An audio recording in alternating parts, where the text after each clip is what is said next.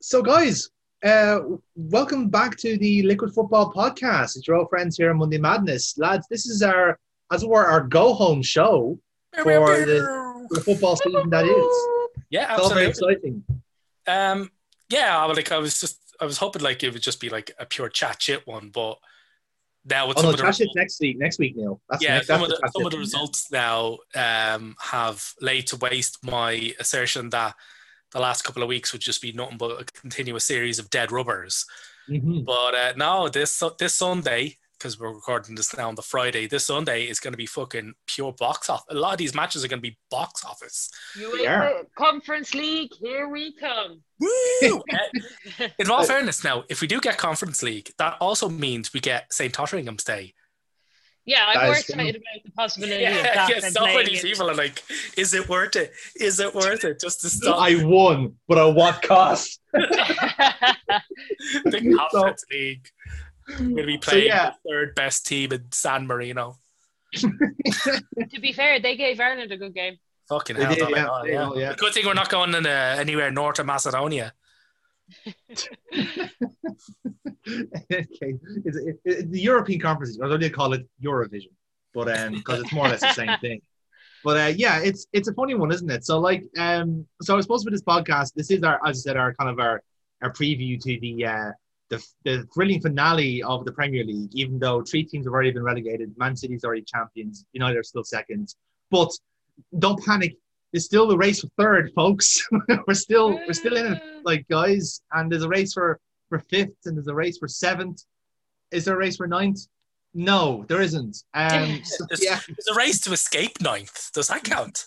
Like they're kind of running away from it, like it's Craggy Island. well, someone's bound to lose, so yeah, I suppose so. Uh, Someone has to be ninth. yeah, Um, it's like when you get caught with the parcel and pass the parcel, you're like, oh, fuck. That's it. Yeah, that's exactly that. If that's if that's not the European Conference League in a nutshell, I don't know what is. It's Yeah. like, ah, Yeah. Oh yay! You know, I've I'm- always wanted this plastic heap of shit. That's wrapped Hooray! I also Oh, I always wanted eight extra games over my fixture list. I always wanted to play Thursdays. It was my been my dream since I was a little boy. Um, but yeah, so I- suppose we the best way to talk about it is obviously the league table is more or less settled, but the the place that matters is third to ninth, let's say, unless Leeds somehow sneak in, but I don't think that's likely. Um, so obviously the two Manchester clubs are, are comfortably ahead, although Man United are trying their best to get dragged into these situations. Uh, but the point, but the places that matter are uh, third and fourth, which are currently uh, Chelsea and Liverpool occupying Third, fourth, fifth. Yes, Leicester are uh, are there in fifth. Um, there's four goals in the difference between that, hence why Liverpool are there now. Uh, and West Ham, unfortunately, the dream is over. We, we will not be getting Mark Noble in Europe. Um, Oh, we get probably in the Europa League. well, that's true. Yeah, I was going to say like the Mark Noble in the Champions League because obviously with Brexit, they don't think he really wanted that anyway. yeah, And, no, he, yeah. you know, at least at least if he's going in the Europa League, he's going to more like exotic parts of Europe. So maybe you might be more enticed. You know, I don't. He doesn't seem like, Like, the type that wants to places go- where you'd go on a stag do real cheap. Do you know what? That's exactly it. It's a stag do league. That's what it is. Yeah. Pla- A place that can be described entirely in alcohol prices. How, how, how is Hapoel Tel Aviv? Ah, pff, 50p a pint. yeah. 150 for a bottle of vodka. Does it have museums? Quite possibly. Do you know what? Do you know what? That would make the Europa League so much more exciting and interesting if you did just gauge the groups based on how much points you have in it. Like if you went, like what's the what's the best Europa League group in that sense? You got Brussels, Prague, and what have we got there as well? You want to go somewhere complete?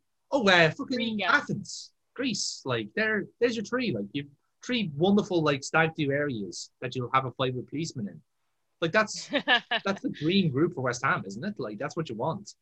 Um, yeah, Man United wouldn't be able to travel to Athens though, surely, with Maguire's pass. yeah, no, I think like he's, he's burnt that particular uh, bridge, all right. Yeah, I mean, it's a fair point. I mean, what have the Romans ever done for us? But um, but either way, um, so yeah, I suppose like we kind of hone in on the kind of battles that are. So obviously there's like a three-way court, uh, the dogfight essentially for Champions League football. Like two has to, the two, three can't go into two. Um, and Liverpool have been perhaps a form team going into it, if you want to call it that. Um, and that's kind of got them into fourth. Like, I'm not going to lie, lads. It's been a fucking weird week for Liverpool. And as, as much as it's been a weird season for Liverpool, um, like this time last week, Alisson was scoring the winner for us against West Brom. Yeah, that Like- was bizarre. Very. Uh, considering that, like we were prob we were probably bound to lose that match, considering how we Oh, were you playing. absolutely should have. Uh, At the very least, West Brom should have scored more than one on you.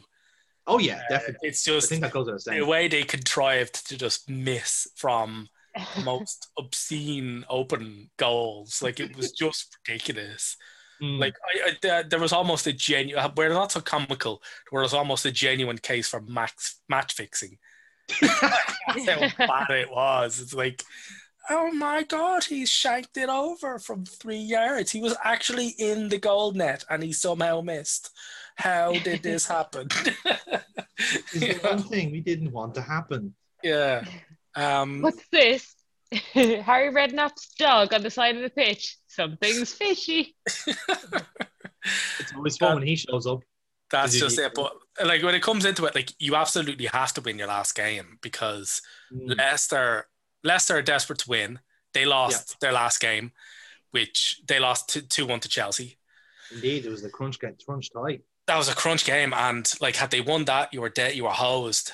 Um, but nope. The Chelsea have contrived to squeak one point ahead, and now Leicester have Spurs Mm. uh, to play, and they will win that because um, I watched the extended highlights of their Aston Villa game, and Spurs awful. Yeah, they were Like- terrible. They were really bad. Like, I was listening to this on the, the second captain's podcast, and Ken Early was just raving. He was like, I was actually impressed by how bad they were. Like, they were truly awful. And they got in uh, Jack Pitt-Brooke because they had fans back for that match. That was the first time It they had fans the back. first home game back, yeah. and they were booed off at halftime and full time. And he, he was saying there, it's like after the first 10 minutes, like, you know, like he, he goes, they were cheering the players' names like World Cup winning goals, you know, like, um, it was just ridiculous. And then, like, the first 15 minutes were great, you know. I think, uh, did Bergwijn score? Wasn't it Bergwin? Bergwijn after eight minutes, yeah. Yeah, Bergwijn scored, and you're like, yeah, but he's like, it quickly became apparent after 15 minutes that Spurs were just going to play really abject. I was like, yeah, yeah, fucking master finish, like that was Van Persie esque into his own Oh, goal. Reguilon's own oh, goal, like, holy fuck. Oh, I just felt sorry for him. I really just felt sorry. For, oh, you didn't mean that. Like, like, still. like, Jesus. Like, funnily enough, now that wasn't even his worst mistake because he gave away the pass for the second goal. yeah. like that that was a more far more egregious error. Like, all right, I'm fine. Like, how many times is a player going to hit a ball like that? You know, to hmm. absolutely top in it into his own net from 30 yards. Like, he could he could cross that ball in a hundred million more times, and he'd never do it again. Yeah. But the unfortunate thing is that the ball that he lost, or the, the wayward pass that he made to ship the second goal, oh, he has done that before. Yes. Lots of people on that Spurs team have done that before. like that's the mistake that gets repeated often, and that's what's that that's so wrong about that. They were just Yeah. terrible. And one of the things as well, uh, Early said he said you'd never seen a team get tackled so much. It's like it's just seemed every time a Spurs player got the ball, they just got tackled. They, Dunk. Yeah. they just couldn't get rid of the ball. They were just like, uh, uh, you know? and uh, yeah, it you know, just- like those. Um, Uh, I I didn't watch the match, but like I did see like a highlights reel, and it just reminded me of you know when like someone falls over on a trampoline and everyone starts jumping to stop them getting back up. That's pretty much what Spurs playing that match was. It was like they were desperately trying to get back up onto their feet, but like no, no, they weren't. I just it wasn't mental happening. image of like John McGinn just like like jumping on like in down belay, just going ha ha ha. So it was terrible. And then like they like they didn't tell anybody that they were coming back out for like a small lap of honor. So the Oh. only people that were still there when they were doing that little final lap were the 500 fans who worked themselves up to a complete tizzy, booing the living shit out of everything and getting into fights with the fucking uh, Porters. so that's who Kane was giving his tearful goodbye to. Was a bunch of Oh. people screaming Daniel Levy's a cunt. Was going, oh my god, like I wonder why he's Uh, handing the transfer request, eh? Mystery to us all. I wonder why. how do a transfer request? I'm like, they handed into of all people Daniel Levy. Like, fuck Right. off. We will, we will we will get to that in uh, Yeah. later on in the show because we, we we will be talking about that at length. But um, but yeah, like it's so like as as we were saying there, so like the Champions League battle is essentially between those three clubs: Chelsea, Liverpool, and Leicester City. They all have their games, which we'll be talking about uh, shortly. Then obviously whoever loses out on that is going to be top uh, pick for the uh, Europa League. Now, thanks to Leicester City winning the cup, um, which uh, we'll be discussing a little bit later as well. Um, that means that the essentially the, the spots for European football is a lot more clearer. So since obviously City winning the, the cup as well, that means that they uh, basically give that place back to the league. So essentially fifth and sixth are going to Europa League and seventh is going to the new conference league. So that's why we have these three little like um duels and loser goes to other place um battles. So obviously whoever's fifth and sixth who are currently Leicester and West Ham. West Ham are essentially guaranteed the football at this point unless something calamity happens some calamitous happens um over the last match day. They can still jump at like like lose out on actual um on football, but on European football, but it'll be either Europa League or Conference League for them. So they've, they're guaranteed something at least. Um, as for Spurs, this is the interesting part now because uh, Spurs have a healthy goal difference on 59. Everton, not so much goal difference wise, but same points. And Arsenal one point behind uh, both of them with like a moderate goal difference. And then there's Leeds well behind. Mathematically could do it if everyone else shits the bed, but it's highly unlikely. They, they'll probably finish 10th. So in a way, you've got like a three like horse race for the one competition that no one really wants to be in. It's a really weird race. Like, do, do, is it possible that three teams both all want to lose this game? Like, Not really, because you see, like it's all for for everybody. It's all sweetened uh, in a certain variety of ways. So, like, do Arsenal want the Conference League? No, not really. But if we win and get into the Conference League, that means we finish above Spurs. yes, And if you're going to sweeten any Arsenal finishing deal, that's one hell of a cherry to put on top. yeah. Mhm. You know, the Very cherry labeled Um, St. Totteringham's Day. Get me in Yeah. that. Like, Like uh, we haven't had one of them since In, like, 2016. 2016 yeah. since um oh my god did I curse us Yeah, no, since the last time you came to a game. um yeah um so yes 2016 like and like Arteta's last game as a player would he repeat that as last game as our manager Ooh. Ooh, is it over? Um, no, I don't think he's gone. Um, and I don't particularly want him to be gone. I don't mind him. I know there's a lot of people who are Arteta out, but I would absolutely take Conference League football um to have a St. Tottenham Day. Um, you know, I miss those celebrations. Um, I don't celebrate. I don't, I don't, I don't, yeah, and I don't like, I don't like out bottling the bottlers.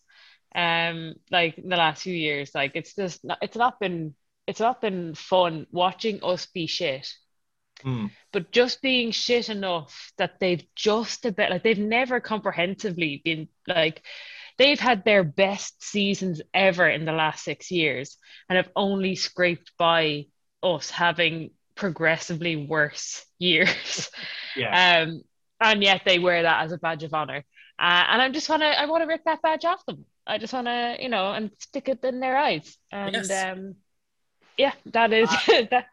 Um, Badge I, all I, in the eyes. Badge all in the eyes. I don't particularly, I don't, the Conference League, I genuinely thought when I first heard about this whole thing was kind of akin to the Euro, Euro the Super League thing, the Euro Super League. And I was like, oh, that's not going to happen. And then I stopped paying attention to it because I was like, it's not going to happen. Um, and now I've only realized this week that it's a thing and it is happening. Um, and I've not looked any further into it other than the fact that I know that some of the podcasts I listen to are a bit meh about it. Yeah. Um, and I, s- I tend to have similar opinions to these people who know what they're talking about. So I'm going to say it's probably going to be meh. Um, It's going to be but met. like, The I'm, ne- I'm not finals- going to. The finals being held in Tirana. Hmm, in Albania, I yeah. I don't. Oh, okay. Again, I don't know where either of those two places are. Um, it wasn't Voldemort from there. I don't know. Um, that's pretty much what I know. Um, but yeah, okay. Well, it's going to be a world class event then in. Well, it's, it's the whole point of the uh, Albania. it's the whole point of the competition, and because like the idea of it is essentially it is you know you remember the Interto- Intertoto Cup, right? It's a sim it's a similar gimmick to that where essentially it's giving like European spots to leagues who don't normally get them. So for Yeah, yeah. example, um like the lower ranked league club like leagues. I know the FAI have two slots Yes. for it. Yeah, For- that's because exactly I know that because Pats are currently in second, so like woo Yeah. conference league. So I'm all for it. Like I'm excited for this. Pats winning in Albania. Um, can't wait You for don't it. Um, automatically go to Albania, Burkboy. You do understand. I don't that. know. I don't know anything about this. I'm only I'm trying learning to about it as we're talking. I don't care with enough to Albania now. listen, Jonathan. fucking honestly, it's like Eurovision all over again. Look, the whole idea is that like the lower leagues get a spot, and then literally like the likes of like Spain, Italy, and, and England only have one, and it's literally just to keep those leagues happy because of the top six like fixation. So that's why like seven places now going to I actually don't think that's a bad idea. I don't think like I think it's good for the the, the lower leagues, like the leagues Yeah, that no, don't get the TV revenue and stuff. So like, yeah, actually, fuck it, let's go win against St. Pat's in Mm. Albania. Yeah. uh, with Voldemort in the stands. Maybe he's the ref. Don't know. Um, it's gonna be a long podcast. Um, so it's it's not it. As far as I know, I don't think there's any actual incentive to win in the competition. You know, like how when like when the winners of the Europa League gets like Champions League qualification. I don't think there's any. Yeah, no, the the winner of the Conference League gets into the Europa League. Does it? Right. Yeah. Okay, that kind of makes sense then because it's a stepwise system. So yeah, Arsenal, you got something to fight for. Go nuts. but um, but yeah, I, I suppose it is a good incentive in that in that way because, like I said, a, a small team like that can can get into a into a big competition. So that's good. Um, so yeah, in, in terms of that, then, so I suppose we'll the best way to kind of like discuss the final day is to look through the fixtures and let, let's chalk off the games that are dead rubbers. So Fulham Newcastle, that's a dead rubber. We don't need to talk about that. nah, no, no, no, no. It's not dead rubber because our man Joe Willock is going to score a hat trick. to be fair, like it's actually re- actually re- he's actually scored like six go- go- games in a row now. It's insane. yeah, he's the young. He's the youngest player ever to do that. That's unbelievable. But you know the thing is, like he really suits that Newcastle team, and like no one really wants to admit it. Like like this because there's no focal point in that team. Like midfielders are just going, ah, fuck it, I'll try and score myself. Hey, I did it. You know, it's it's it's quite nice. You know, But I, I, I, I, I don't know whether I did say it on here, uh, like on the podcast or not. But um, I I might, I, I'm fairly sure I did. Like back in the early days of this season, I was Hmm. like, Joe Willock reminds me so much of Aaron Ramsey. The fact Oh, that yeah, he would just arrive into the box at that right moment, and the only thing was he when he was in there our, our squad it was in that really really really horrible start to the season that we had where we weren't creating any chances like the ball wasn't even making it into the box for him to arrive in onto um and he did quite well in the Europa League because we were playing that little bit of more attacking football. Um and I, I I'm really glad because if like if we have a player that isn't going to cost us anything Mm. who can do that? Who can like i would imagine like continue this run of form if he's given the opportunity to with us.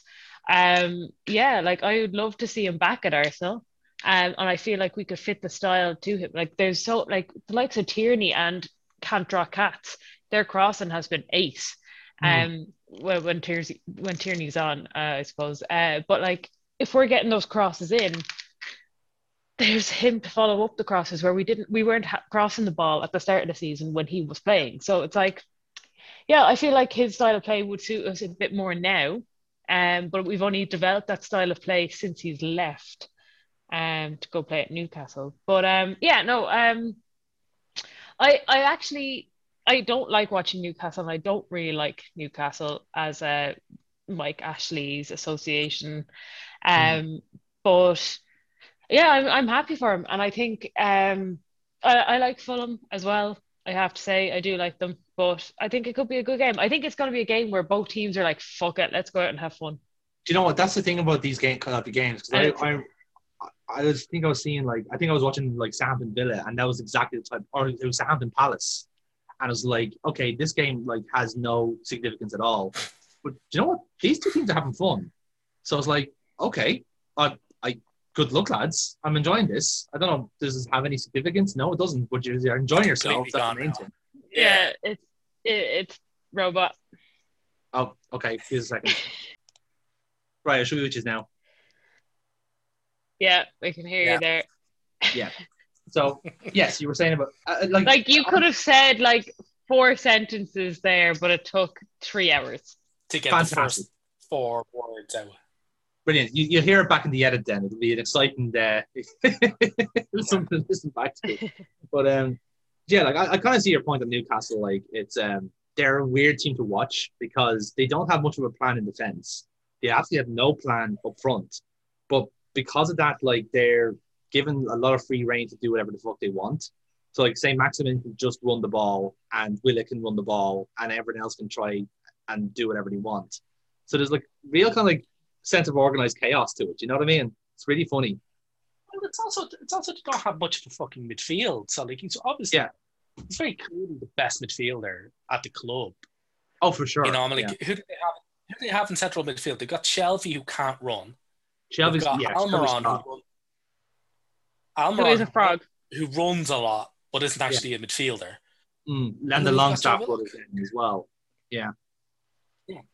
Uh, they were great at the start of the season for like two games, and everyone like thought the sun shine, shone out of their arse. No, they were And great when they were doesn't- scoring goals against Manchester United. Like, and um, I'll happily admit to have hopped on that fucking bandwagon.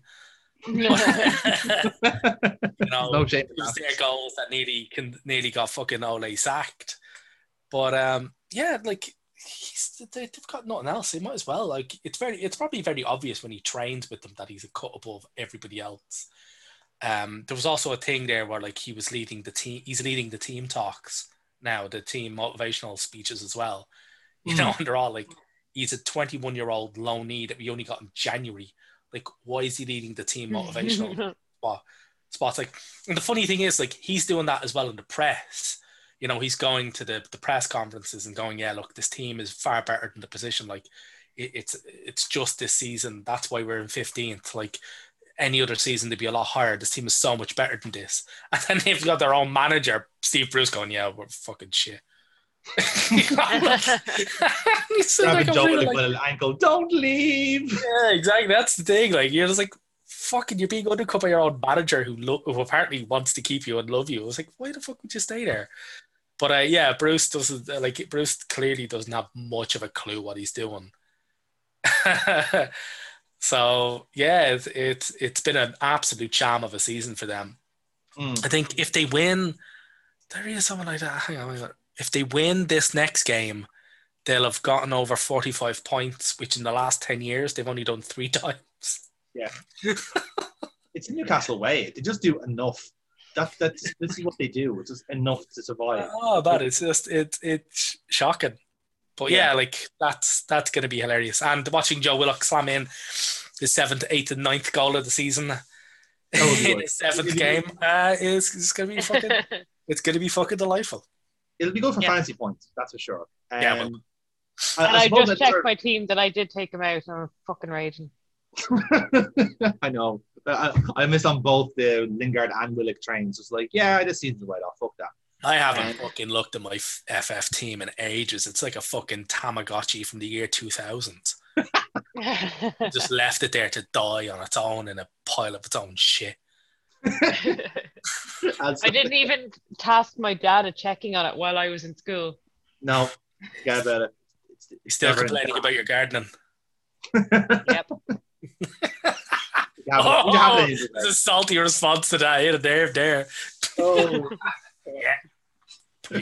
Get that rake out, lads. Here we fucking go. Let's get that raw nerve. So, yeah, I suppose another one of the dead rubbers will be uh, Leeds versus West Brom, the passion of Big Sam, as he goes up against another footballing uh, uh, Jesus that is Marcelo Bielsa. I mean, as culture wars in football go, Neil, Does it not get any bigger than Big Sam versus Marcelo Bielsa? Yeah, it's like pure culture versus no culture. Yes, No. that's exactly. What It's Uh, chewing gum versus bucket. So like. Ooh, I like that. with, with with Big Sam, you've got quite possibly one of the most dour, negative bastards to ever be in the sport ever, Mm, um, which we will get onto because he is your cod later on. very much so. And in Bielsa, we've got probably the only guy that Pep Guardiola is happy to lose to. Yes, actual messiah of like modern like in pressing football. Exactly. Um, it was mad actually. The Athletic did a huge uh, article on their running stats. I was thinking, I was I was going to mention this myself. Yeah, Seeing their running stats, like holy Yeah. fuck, like.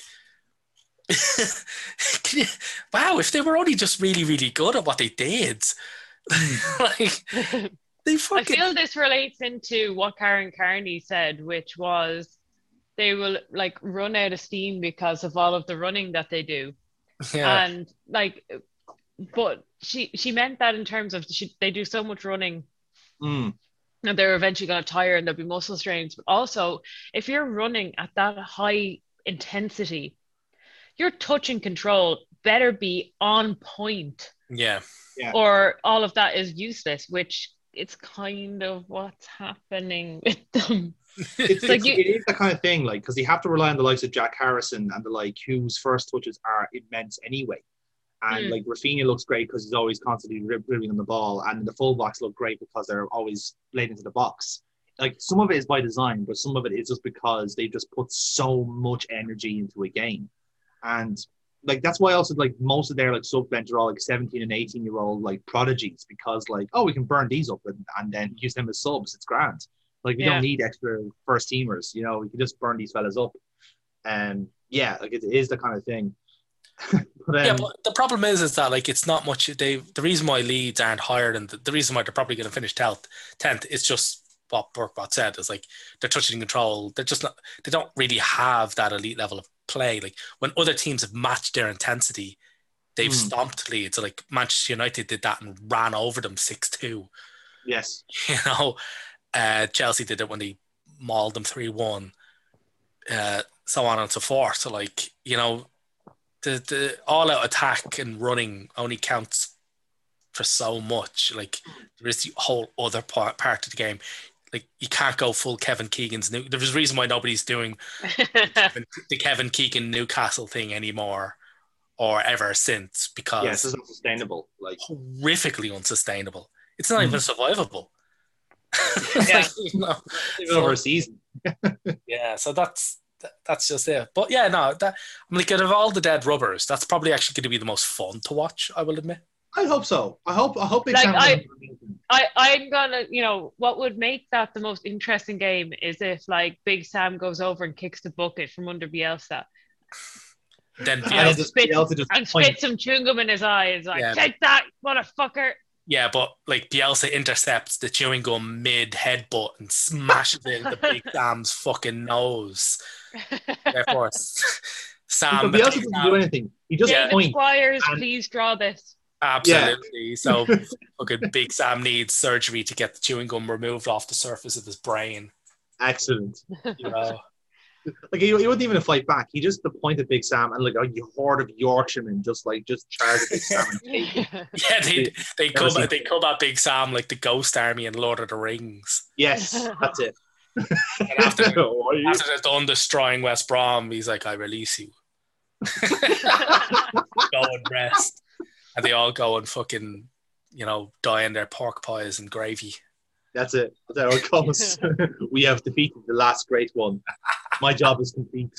Exactly. Um, so yeah, again, some more of the dead rubbers. You've got Sheffield versus Burnley. Ugh. Really, there's nothing to that game really. Unfortunately, Oh, no, Sheffield. that is like- story, you know, I'd be surprised if the players show up for that. who knows? It's not even being televised. Like that, that's trying to prove the point, doesn't it? Mm. Um, and then the other one as well, uh, Wolves versus Man United. Nuno Santos' uh, last game, as was announced today, bit of a surprise. I think it's fair to say. We've got a lot of Mm. a lot of changes uh, next season, lads. It's quite interesting. Uh, we might Changes. we talk about the next time out. But um, I suppose to the matches that matter then, as it were. So let's uh, let's jump into the Conference League race, shall we? So we've got the match that matter is the Arsenal Arsenal versus Brighton. You've got Leicester versus Spurs, and you've got Man City versus Everton. So, like some of those matches are not going well for Spurs and Everton. I think we can say, but for Arsenal, yeah, kind of have to win this game, lads. To be honest, like you well, should win. we do have to, but we're actually doing pretty well. We're, we've won four on the bounce for the first time this season. hmm Uh, this will make a five on the draw. What a way to pull it out, lads. Um, we're, we're scoring quite a, a bit. Yeah. Uh, Brighton are going to be without six first teamers.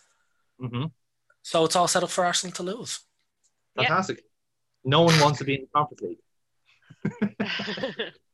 Um, as I said before, Leicester are going to beat Spurs. Mm. Um, Spurs are abject. They're, to use medical parlance, they're circling the drain. Um, Yeah. They're the most indebted club now on the planet due to the stadium debt. So Don't All help you wanted was a bit of cheese. I want All cheese and some Cheese, I was trying to do a bit of cheese. his a own bit of cheese. microbrewed. Oh no, they got rid of the microbrewery, didn't They, they? they split down the microbrewery. It didn't last long. They just couldn't compete with Rascals.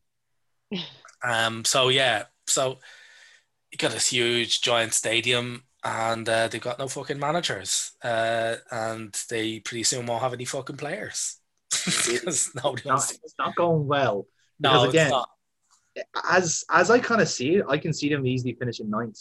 Like that's that's kind of the way it's looking. It's at least it's seven, it's eight or ninth. So they're not Oh, they're looking. gonna lose. Just knowing our luck, we'll lose to Brighton and they'll like trounce Leicester in a fuck you to us Yeah, and just avoid the St. Totteringham's Day. hard Kent. to tell. Like, like uh, well, as much as Neil's point, like even I've seen some Spurs play in the last few get few days, and that, as it's no fault of Ryan Mason because like it's very hard for him to kind of like try and bet anything in in this early time. Like they were okay against Southampton, but it was a case of like Southampton beat Southampton as it were as it was Spurs. But the game, the games after that, then they were really really bad. Like it goes, Yeah. it's, it, it's really like there was no real play. Um, Like, a lot of the I, as want- much as I, and we will talk about this, like Kane gets you goals. As much as I dislike him as a person, as an entity, I can't deny he gets you goals. Um, but like, if they didn't have him, they would be relegation fodder. Like that team is shocking. Mm. Like That's a- I, I'm sure someone has done the stats out there. Like without Son and without Kane, where would Spurs be? I think someone Um, did check this. I think their top scorer outside of those two is either Højbjerg or uh, Moura, and it's three goals. I think it's Sorry, Yeah. no, it's in Moura. Ndombele. It's Ndombele. That's what it is. All right. Three goals. Yeah, Jose's My money- favourite, my money is a bit Moura, yeah. Yeah. But, um, Moura's only yeah, scored two this they're- season. It's nuts. They're, no, they're just terrible. They are really, really bad. Um, and they're going to lose because the Leicester desperately need to win that game. Uh, They I really have need to win that. Leicester absolutely. If Leicester do not win that game, like a draw doesn't help them. Mm. If they want to get into the Champions League, they have to win the game. Yeah, for sure. The rest, the rest is out of our hands, unfortunately, for Leicester because they absolutely screwed the pooch against uh, Chelsea Mm. and in other points of the season. So yeah, they, they absolutely have to win, and they're gonna go. They're gonna look at the last game, and they're gonna go. These fuckers are here for the taking, and they're gonna put them to the sword. They're like, lads, you want to have Champions League? Go. You have to go out and stuff one of the more abject Spurs teams that's existed in a while, and they're gonna Yeah. fucking do it. For sure. I don't see anything other than a Leicester win. I really, really don't. me, me, I, I'm agreeing with that as well. I think like Leicester have actually something to fight for, whereas with Spurs, they just not have any fight left. So that's the way I look at it as well. Um, and the other game in this kind of in this subset would be Man City versus Everton. Like I can see Everton getting a result, but like it's like City are on the plane in a sense. So like they're like they're lifting the trophy after this. They don't really give a shit. Like so, I mean, if Everton really wants seventh, they can get it if they want to. Um, but honestly, I don't see them really getting. Uh, I don't see. I don't see anything here. I, I slightly disagree with that because I see. I think a lot of the City players will be seeing that Everton game. But this is how Pep. will- Uh, this is how I would if I was Pep. I was like, "You want in the Champions League final? Here you go. Here's your audition. He's a debut. Yeah. Yeah. I get that. I get that. You know Yeah. that's and that's what you do. And like, if you're like, oh, we have to play against Everton, and if I do really well against Everton, I get into a Champions League final. I'm gonna cut these fuckers to shreds. these guys aren't even here; they're ethereal. Uh, you know, like they are quite literally pointless. Literally, like you know, why is Everton is something we have asked ourselves quite a lot. Quite a, quite a lot, yes, indeed. And that's Um, it. I- Again, I don't see Everton winning that, you know, which is what makes, you know, our situ- our situation so fucking infuriating, considering this lovely, easy fucking run running we had. Mm, Um, it's just like if we just turned one of the numerous fucking draws we've got uh, into it a be a problem. Yeah. like we'd easily. I know. I- I reckon we'd have definitely like. I I've gone back and looked at the November and December that we had, which were just travesty crimes against football, Mm, and it's like that's where all the damage was done. It's like Yeah. Actually, funny enough, I, I read there somewhere that we've been since since the start since the, in 2021 we've actually been the second form team in the league. The only team is taking Yeah. more, the only team that's taken more points from the game since the start of the year has been City. mm.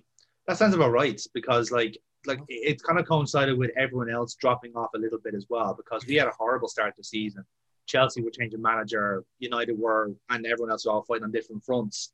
So like, yeah, that kind of does make sense, just because like everyone else's levels had just dropped after the after Christmas. You know, Ooh, you read this?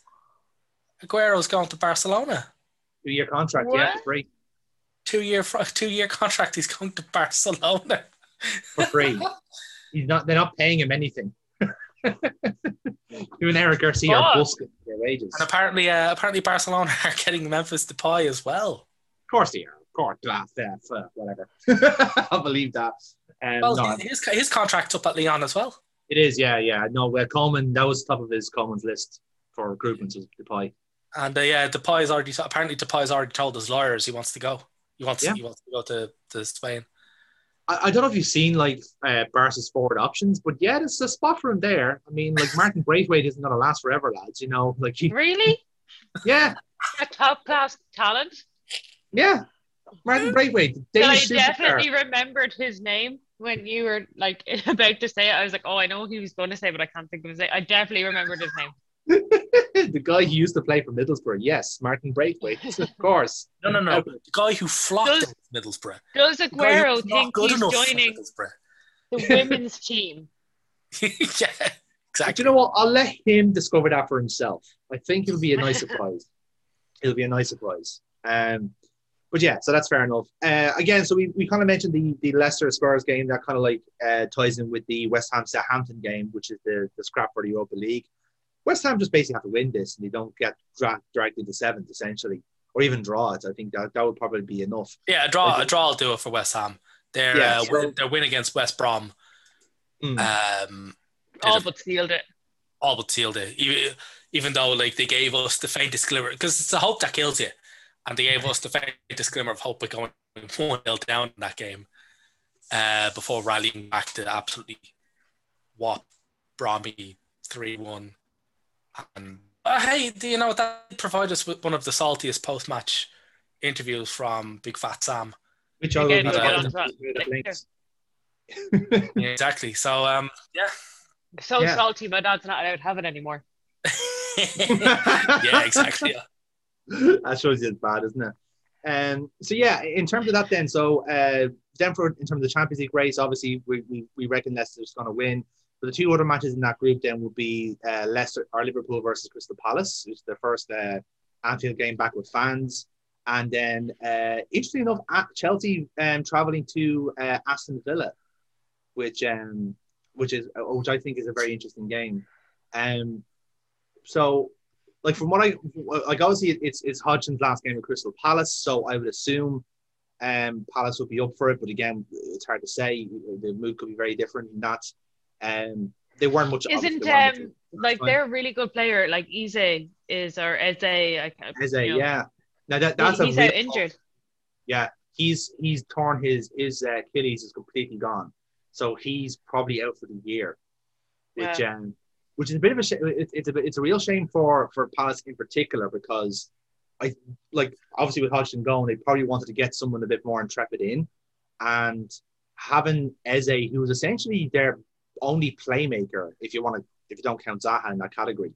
And yeah, that's a kick in the fucking balls. Like, like, like, how do you entice a manager in knowing, oh, our like our best, our number ten is gone, so you're gonna have to replace him first, and then get back onto like whatever else you want to do squad build wise. So and you'll have like no money. exactly, that's the other problem too. Um, The guy you So- could, the guy you could sell off for lots of money has ripped his Achilles into like two different time zones. Mm, And even though Roy said he's gone, there's that owl who's constantly following us around. So you're gonna have to deal with that as well. I love that.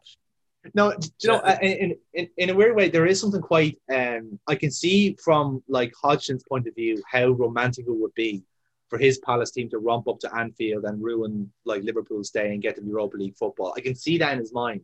I don't think he's that malicious, to be honest. I really don't. But it would be nice because let's face it, I think he is retiring after this game. This game, I can't see him taking other, any other jobs, at least in the Premier League. No, he, I think he said he's retiring. He, he did. He hasn't though. He, has, he hasn't actually He like. says he's, stuck to it. it's weird. It's weird. It's kind of a double weird double speak. He says he's retiring, but then turns around and says, "Oh, I definitely have the energy to continue on with this job." I was like, "Then do so." like, you, I like think you're, everyone you're the manager of the team. I don't know. Maybe he's looking for a step, you know, across Well, he's- the WSL. 'cause There's lots of vacancies. Pretty much, yeah. But he's a big Um, coach. actually, that would be an amazing like Oh, yeah. asset to have in the WSL. Roy, Hod- Roy Hodgson, yeah. Yeah. Well, he's, is he, he's a Palace boyhood fan. That's why I'm surprised that he's even leaving if he's going to continue on in football because he's always supported Palace. He, he was a, when he, since he was a child. So I get the feeling he's been pushed out a little bit. I, I, I feel like the likes of Simon Jordan, they want to get someone in like Frank Lampard and make themselves. actually, here, funnily enough, here I wanted to ask you as a question. I don't know if the time or place for it about Nuno Santo. Nuno at Wolves. Do you reckon he's pushed or he wants to go? I think he wants to go. I think that like, a lot of people have been making this kind of point, and uh, okay, we haven't spoken about Wolves a lot this season, and it's kind of for, for a good reason. They've been terrible. Because I keep forgetting. I was about to say, I was actually going that to has go a lot to do with it. One. I was actually going to go her one. I was like, yeah, because she doesn't know who the fuck they are. Actually, definitely, about, definitely about next season now that Watford are going to be back in it. oh, don't, don't say that to her. I was going to keep this a surprise. no, what? It's What? happening It's again. surprise. Fuck, man, come You know, on. I, I I told you about this. recently came. Don't fucking um, leave. Get your ass back here. I recently um found my Watford versus Wolves um cheat sheet. Yes. Um, We're going to have to do it again now for next season. Do you realize that? yeah, I think you That's do. Yeah. updated for 2022. Yeah. And boy, with Watford, it does need updating.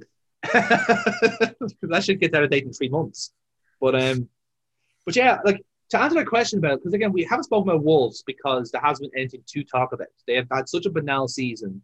They've hadn't, and obviously a lot of it has. Some of it has to do with Raul Jimenez and obviously his horrible uh, head injury. But out, even without that, right? Like they have not. Their team is really, really stale and it's really static. The way they play is very slow and laborious. It's tedious, um, and they don't have a focal point. They like Fabio Silva has not has not been. It's because they greased up Traore too much. He can't You know what? control the ball anymore. It just slips off him. Arm grease. You know what the weird thing is, like him and Podence and Neto should have been ripping up this league. Like in theory, if you were to go by how they I were think, last season, I think Podence only had like one good game, which was against us. yeah, and Neto's the same. Neto did not have had no form. Traore had no form all season. Now I don't know if it's because again Traore, I think if there's one thing you can say Traore's got, it's a form. okay, in the footballing sense, Neil, not in the grease me up woman sense. Um, but the thing is, like, I think the I think a lot. Uh, perhaps Wolves are looking at it thinking we need to go for a more attacking coach. Like the pragmatism is starting to rub off on the team because you're looking at Neves and Moutinho and they've barely moved and they've not the the back three are static and the full backs are not there either. Um, so yeah, I think they I think they just decided let's just just try out the whole game plan and get someone new in. Who's the lad that Liverpool bought off them? Uh, uh, Kiana Hoover.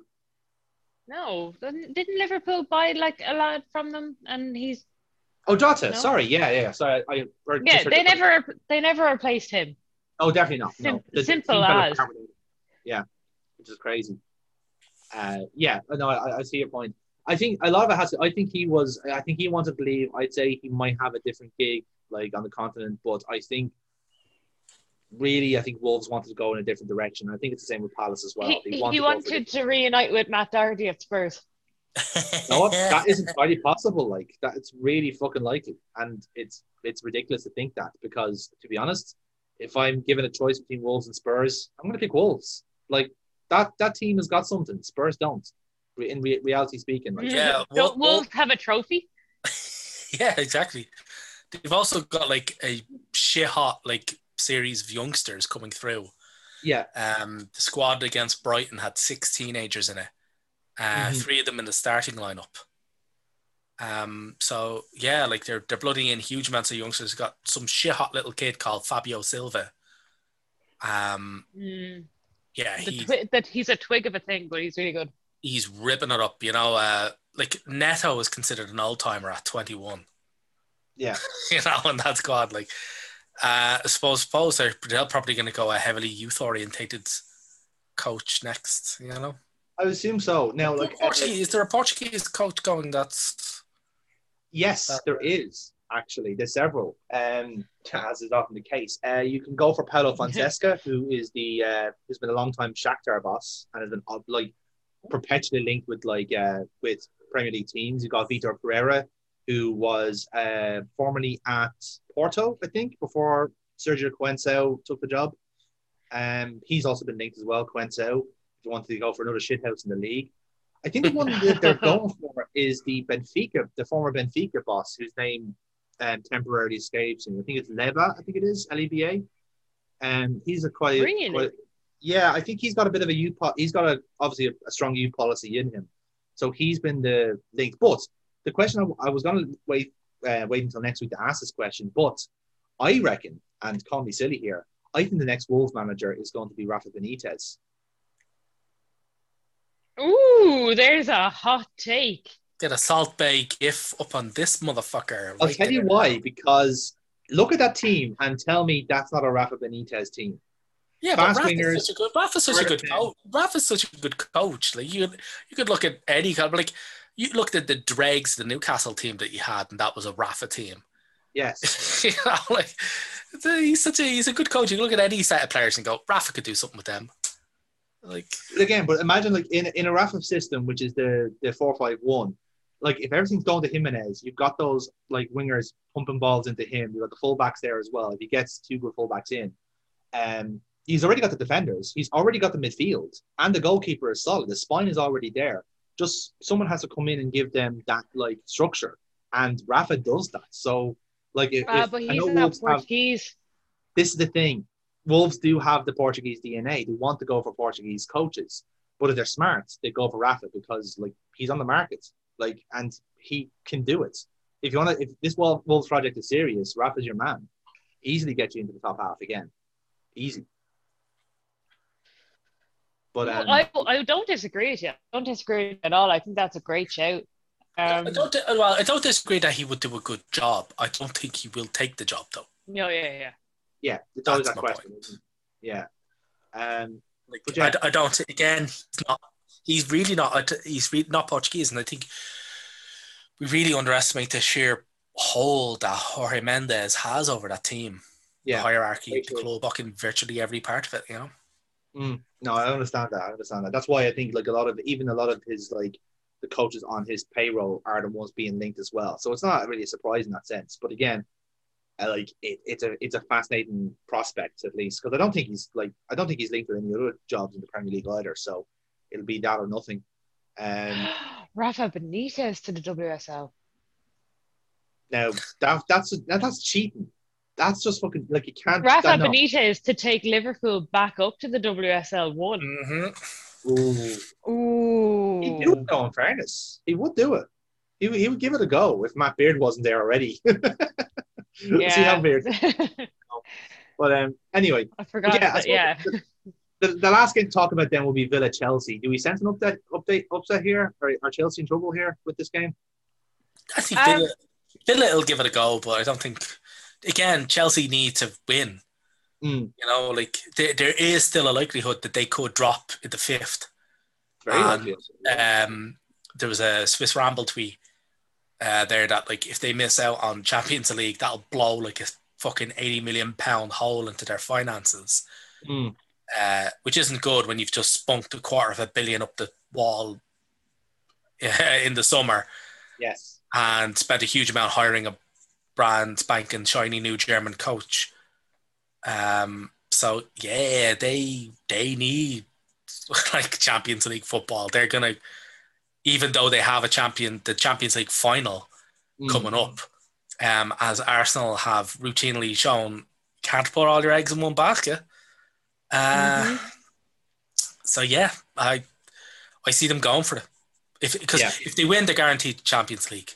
You know, and it, it, it's it's going to be much easier to beat Villa than it is to beat City, who are going to be fucking foaming at the mouth for the Champions League trophy. Sure. Yeah. Pep will literally like be fucking chewing his tongue out of his mouth. Like he's going to be gurning like he's just double dropped with the baseline in a fucking German nightclub. Like he is Double going. dropping yokes with him and Devalera. yeah, exactly. he's going to be gurning on that. Can you imagine? Like he's going to be literally climbing the air. He's going to be in such a heightened state.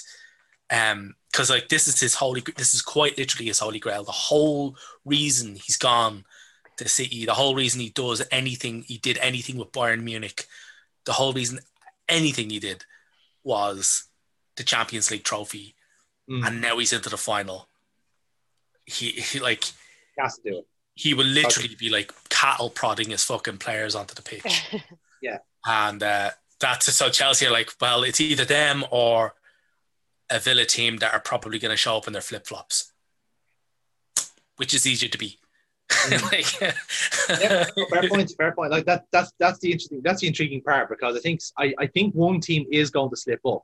I'm just not sure which one. That's the thing. Like yeah, no, that- that's it. That's it. Don't I'm, I'm just saying, like, like that City team is going to be like they're going to be like doing lines of pre-workout post ma- before that match. yes. Like that's how much they're going to be up for this. Like, they, like if any of that, if any of those players fart, they're going to go out of the stadium. they're going to be in such an adrenalized state. It's it's going to be mental. So Yes. you know, Tuchel's going to be like, look, beat these Villa cunts. They've got nothing to play for, quite literally. Even if they, even if Villa win, they're not going to go up a spot. Even if everybody hmm. above them lose, they're they're, they're rooted to where they are. They've got they have Exactly. literally nothing to play for. You know, I don't know. Like they've bottled it already so far this season. I This- don't know. And Villa do have firepower. We've seen that ourselves. They're very good We've counter seen- attacking. That's the thing. They are very. they're Um, very I. I don't know if they're going to have Grealish in the team, but I don't think they necessarily need him. Um, I think Villa are very capable of beating Chelsea this weekend. And yeah, I absolutely. feel I, if there's going to be an upset, I'm going to call it that it's going to be Villa beating Chelsea. I think it's that's the most likeliest. I think out of the three. Like I, I can't I can't really see Palace beating Liverpool at home with the home crowd back and Liverpool's feral to win.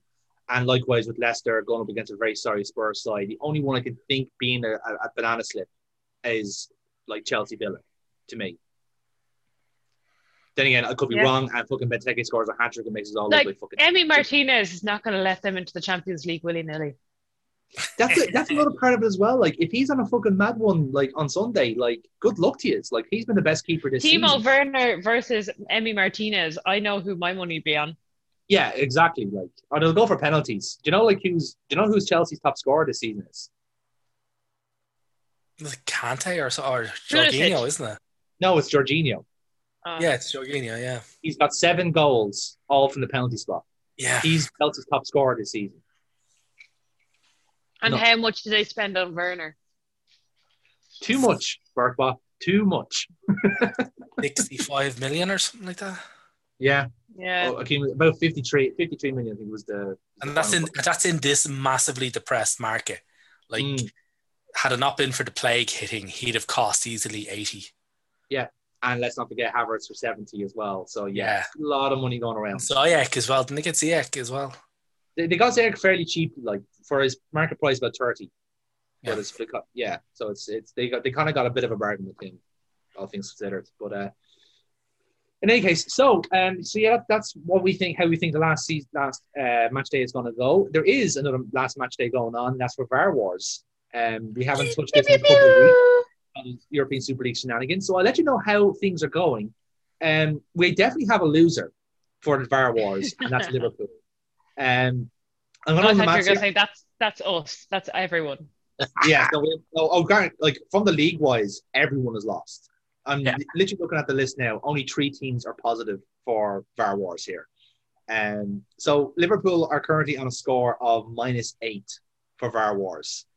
Um, Mm. And I could be wrong, but I'm fairly sure they haven't gained anything from VAR this season, according to my own kind of criteria here. And other big losers from VAR Wars, uh, West Brom are currently minus five. Um, they went three weeks in a row with a VAR like this VAR point against them, which is cruel. Um, Aston Villa, a late arrival as well, minus five to them. And uh, if you want to feel more aggrieved about the season, Arsenal are on minus four, along with Wolves. So those are your biggest losers from VARs this season. The only winners from VARs so far is Everton on one, Crystal Palace on two, and our current leaders are Burnley on three points. So yes, Burnley, Wow. you might actually win something this season. How about that? Um, so there you go. Uh, the other thing that we're going to wrap up uh, tonight is the P45 crew because uh, we essentially have two winners of the P45 crew we'll have to discuss amongst us. So uh, I'm not going to go through all those sackings because there have been quite a lot since the last time we spoke. A lot of them are in the football league, so I won't go through them all. Obviously, the most like uh, like prevalent of them all was the Jose Mourinho sacking. That was uh, that was obviously uh, a bit of a surprise for us all, but the Everton would have got the point for that. In that time, though, two teams did get um, one team did manage to get two kills in League Two, and that was Morecambe. They managed to get uh, they were uh, as it were responsible for the dismissals of both the Southend United boss and the trap the uh, beg your pardon, bear with uh, Southend and uh, was it Forest Green? Could be. I have to double check that. Either way, they are on three kills along with Fleetwood Town. So Fleetwood Town, if you remember from the last season, we counted them as three kills Yeah. because Joey Barton got the sack. So uh, I'll put it to his team. Who do you think should be the P45 crew this season? So we have Fleetwood Town, who um, had Joey Barton dismissed himself, or Morecambe, who have actually had three sackings to their name this season. Ooh. I go with Morecambe. Fuck it. Morecambe, yeah. Yeah, let's go with that. If that, if not, I would suggest Aston Villa ladies. they sacked two of their own managers this week, so yeah. they have done that, haven't they? they're on two kills. But like, What good is a bulletproof vest when the bullet comes from they've within? shot both feet. so yeah. Uh, yeah, no, that's fine. So yeah, Morecambe, you are this season's P45 crew, uh, courtesy of your kills against Tranmere Rovers, Southend United, and uh, Fleetwood Town. So well done to you guys. Um, so yeah, uh, actually, it was AFC Barrow. That's what I was thinking of. So of course, how could I not forget AFC Barrow? Silly of me. Um, so um, so with that in mind, lads, uh, I suppose the next thing to talk about have been cup finals. We have some that's happened and some that will be happening. Uh, the FA Cup final was perhaps first in that list. Uh, Chelsea versus Leicester. Did we enjoy the game? I certainly Did. I did not watch it. Did you not? Oh dear. No, I was watching the Women's Champions League. Which we were going to get to in a minute. So we're going to link to it. I know, but I I think it should hit top billing. It was the first thing that happened. Fuck. Anyway, um, so uh, obviously, I, I, do you know what? I'm genu- I don't know. If, I don't know if you guys feel the same way, but I'm genuinely happy that Leicester have won the FA Cup. Like I'm actually happy for them to have won. I'm, I'm more happy that Chelsea didn't win it. Yeah, I'm more happy about that. I you can have see not the watched any highlights. kind of The only thing I've seen from this game is the Leicester dressing room throwing the um, Chelsea pendant Pendant. um, oh, away. there was there was there was rows about that. So much salt. Like, Wow. yeah, no, I, I, Chelsea losing two big finals in that weekend was just mm, lovely. yeah. Honest, within 24 hours, in fairness. Yeah, Like, you know, it's like mad. Roman Abramovich, I think was at both games, and it's like, haha. Oh, that's a sad one. But um, but yeah, and to be fair with it, with with this actually the game itself, I don't think was that good. Like quality wise, it was a very tense affair. But man, the goal was fucking cup final quality. Like, Oh yeah, if you're gonna win an FA Cup final with a goal, that's how you do it. That's how you do it. That is absolutely how you fucking do it. And then the drama at the end with the VAR call is as marginal as it fucking comes. Again, Like- I have not. I don't even know what goal you're referring to. I did not see. I, I kind of purposely did a media blackout, like a, a self media blackout of it because I, as long as I knew Chelsea lost, I was like, I'm happy. Um, Yeah. But the only media I've seen, other than the dressing room shenanigans, is uh, Tim Stillman keeps posting a screen grab of the Chelsea fans with the VAR call. Yeah. Oh yeah, Um, When, was it that Chelsea had scored thinking they'd equalised? yeah. No, a fan in the stands had recorded him and his mate like celebrating the goal, and then just the wash of despair as the goal gets chalked off, and he recorded all of it. It's like a full minute of like, "Hello, Doctor Smile. all the way he I, positioned the all I've camera, seen is like a still from that. It's just Yes. Uh, all credit to him and his camera work because he had positioned his disappointed face, and in the background is the big VAR screen saying no goal. Like the guy, Yeah. the guy had him his head switched on. Like fair play to him. Like he knew, he knew he needed Content. to- Um, yeah, Yeah, hashtag content. it was. It was all about the content. And to be fair, like it is again, it's one of those things where like the tightest possible fucking VAR call. Like Chilwell's shoulder is slightly out of sync with like Morgan, and it looked like it was going to be a Morgan on goal. So it's like, thank you VAR for saving the nightmares of this 38 year old man. Like you've you've really done a solid there, lads. You know, but, but either way, either way, it's and shocking enough, it's Rodgers' first like cup win in England, which is quite bizarre. Um, but like it's it kind of shows I like that's- think he's a very overrated manager. Just saying. Mm. It's you know it- it's it's Rodgers is always going to be that kind of person where like he always plays really nice football, but he will not get the reward for it. If you know what I mean. You know he like he it's it's the type of thing where like he's just seen as a very good coach, but not quite nearly enough to be like top tier. Uh, he's a Montemurro. Do you know what? That's a very good comparison. That's a very good comparison because I But think Montemurro would at least win the league. Yeah, true. Mm. He did a double, didn't he? Yeah, true. Yeah. just don't like him. Just be honest. Just be honest. All right. No, it's just I just I don't th- like. I think Rodgers is a perfectly su- um, suitable coach uh, for a- another club. Just not Arsenal. Like there's plenty there's plenty of coaches that fall into that category. Like he's not the only one. I'm not singling him out.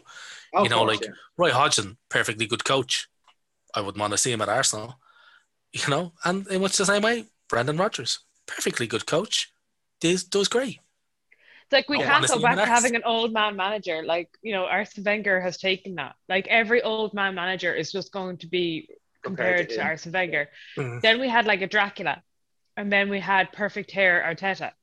So we're kind of continuing in the Dracula mold. Right. So you're Um, ruling out like Rodgers and Scott Parker there for the Arsenal job. I, So- I'm ruling out. I'm ruling out anybody who got a Allegri as poet to write a poem to inspire John Terry uh, when he was feeling down. That's what I'm ruling out.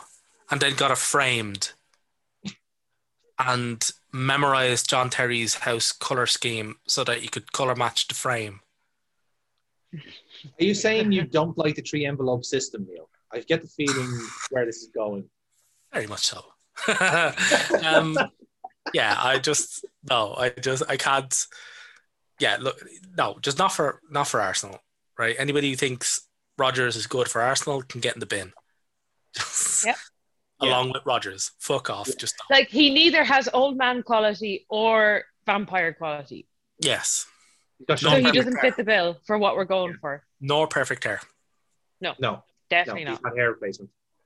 But um, but no, and and, and very like like uh, that's kind of a spot as well. Like I think he's a he's a he's a solid like Leicester tier like manager, and that and there's nothing no shame in that either. It's not denigration. I think he is. Like, Well, it's because like it's because like much like the Liverpool team that nearly he steamrollered nearly to the title.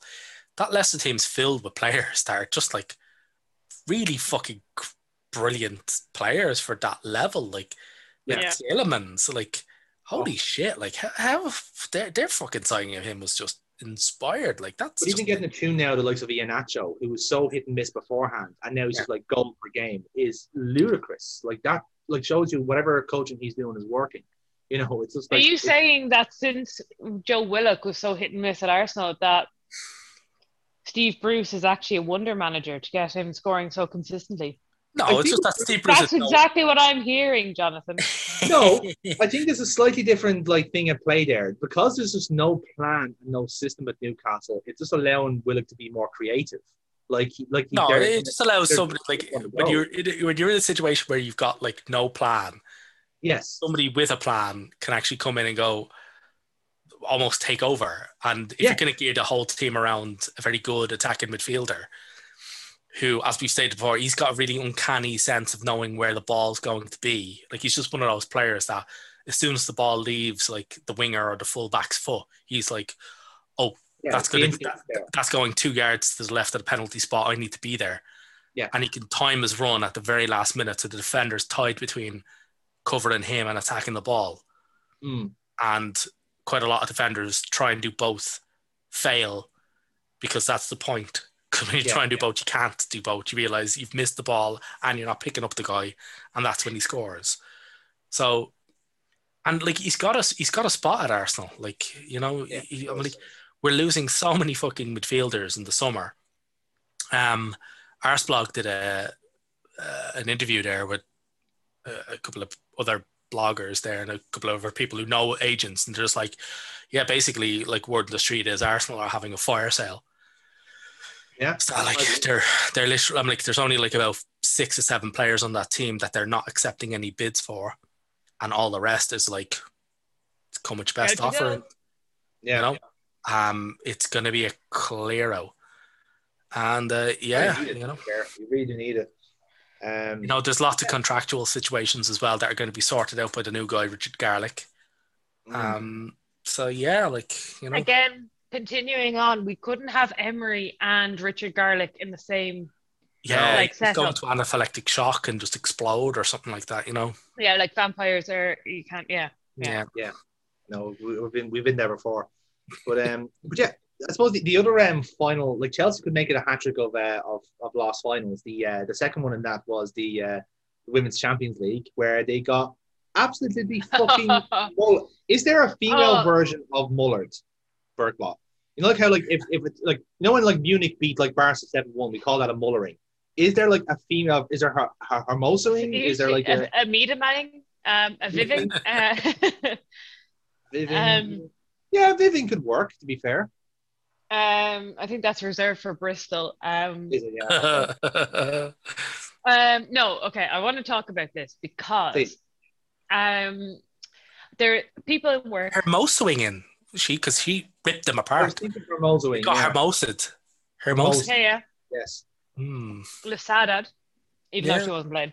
Um, no, um, Barcelona. I have had the pleasure of watching about five Barcelona matches this season because of the way um, TV rights and stuff are. They do on Barca TV stream some of their matches. Um, you have to log in for a free account.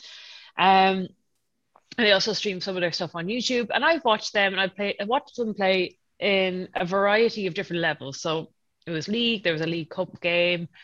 Um, and they are very, very, very good to watch. They Mm. are like Barcelona men 2010, like Yeah. era, like 2010, Yeah. like that kind of peak era of Barcelona men. They are that good. And like I, you know, uh, you know, people listening might be like, oh, but it's women's ball. It's not going to be the exact same. But like in terms of how much they are above the rest of their opposition, Mhm. um, it's exactly the same. It's on the same scale as what the men were. Um, so they are absolutely like trouncing the league. They have absolutely no one within any sight of them.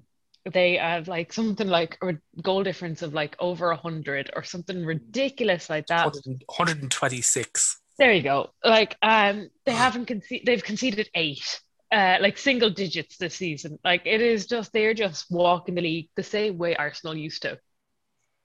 And the thing is, every media outlet between Britain and Ireland Mm. did not pay any attention to that. Oh, like Barcelona, like, oh, look at them winning the Spanish league. Oh, aren't they great?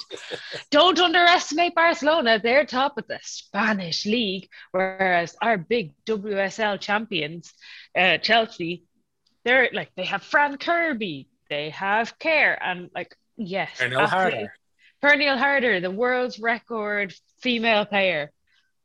Yes, great, great things, but also nobody mentioned that three out of Chelsea's starting four are second choice.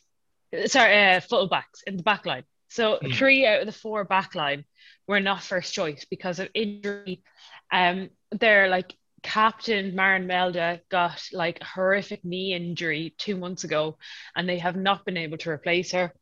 And it had like nobody picked up on. Like mm, maybe Caroline Graham Hansen versus their second choice, like left, uh, might have a field day. Uh, Lieke Martens, who is like literally world famous because not only is she football a footballer for the Netherlands who won the like you know Euros and kind of skyrocketed World football in the. Netherlands, but she's also pretty, like superstar because of that. Mm. Um, she's quite good at football. on The right hand against her second choice right back, Niamh Charles, who isn't even a right back by trade, but has just been their two first choice. Well, they sold their first choice, and then the other one got injured. Yeah. Um, and no one's like, "Mm, that could be an issue. That's like us fielding Cedric, just in general. yeah, just in general, yeah.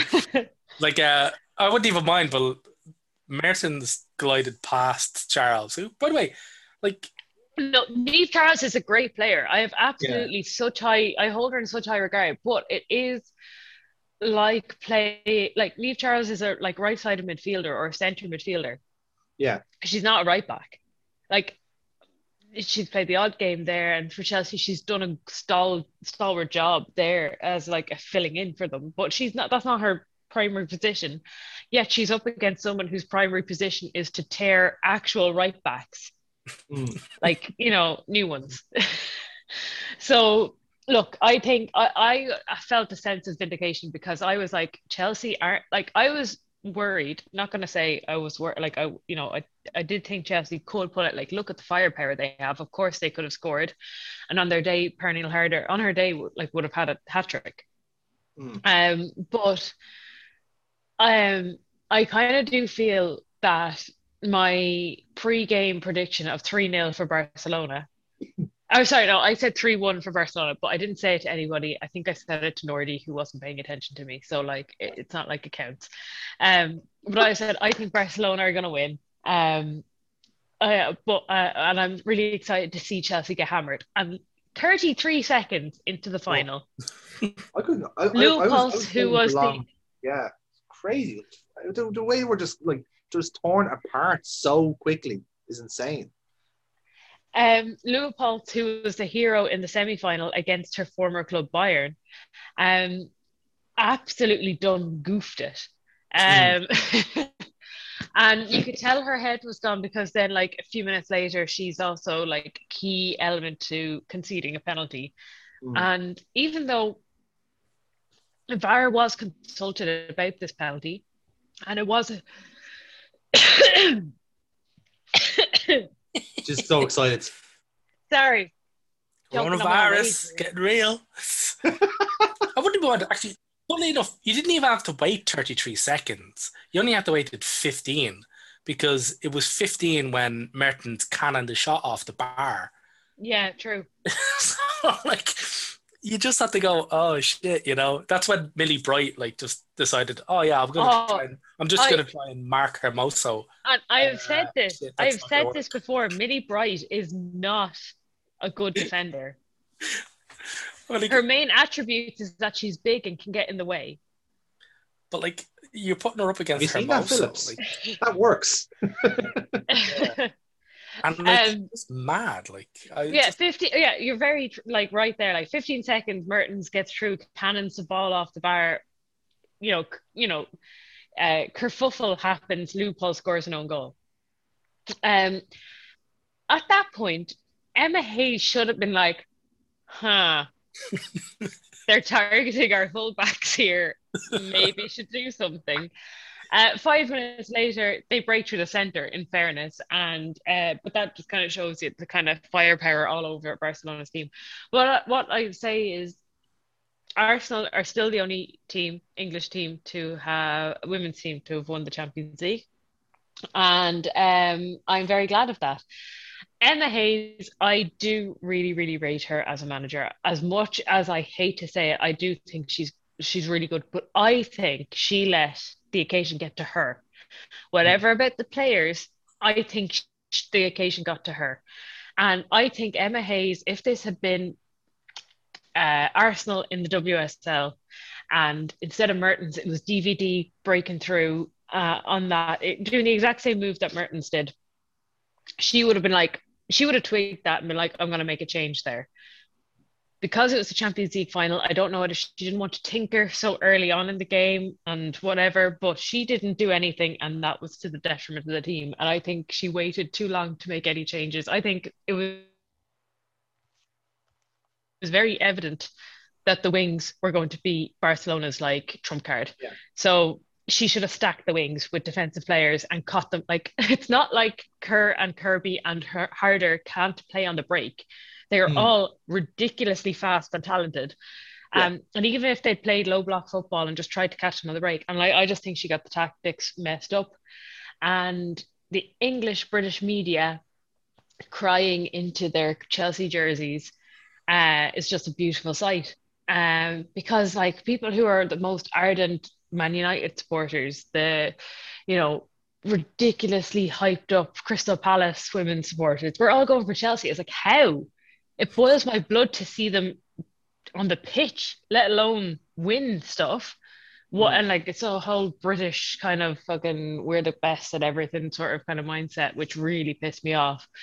Um, and they aren't. They clearly aren't. And uh, the best thing about the Champions League final is they lost by a bigger margin than Barcelona lost to Lyon in 2019 when Sam Kerr, who was watching from her team in America, tweeted out, What? And you consider this competitive?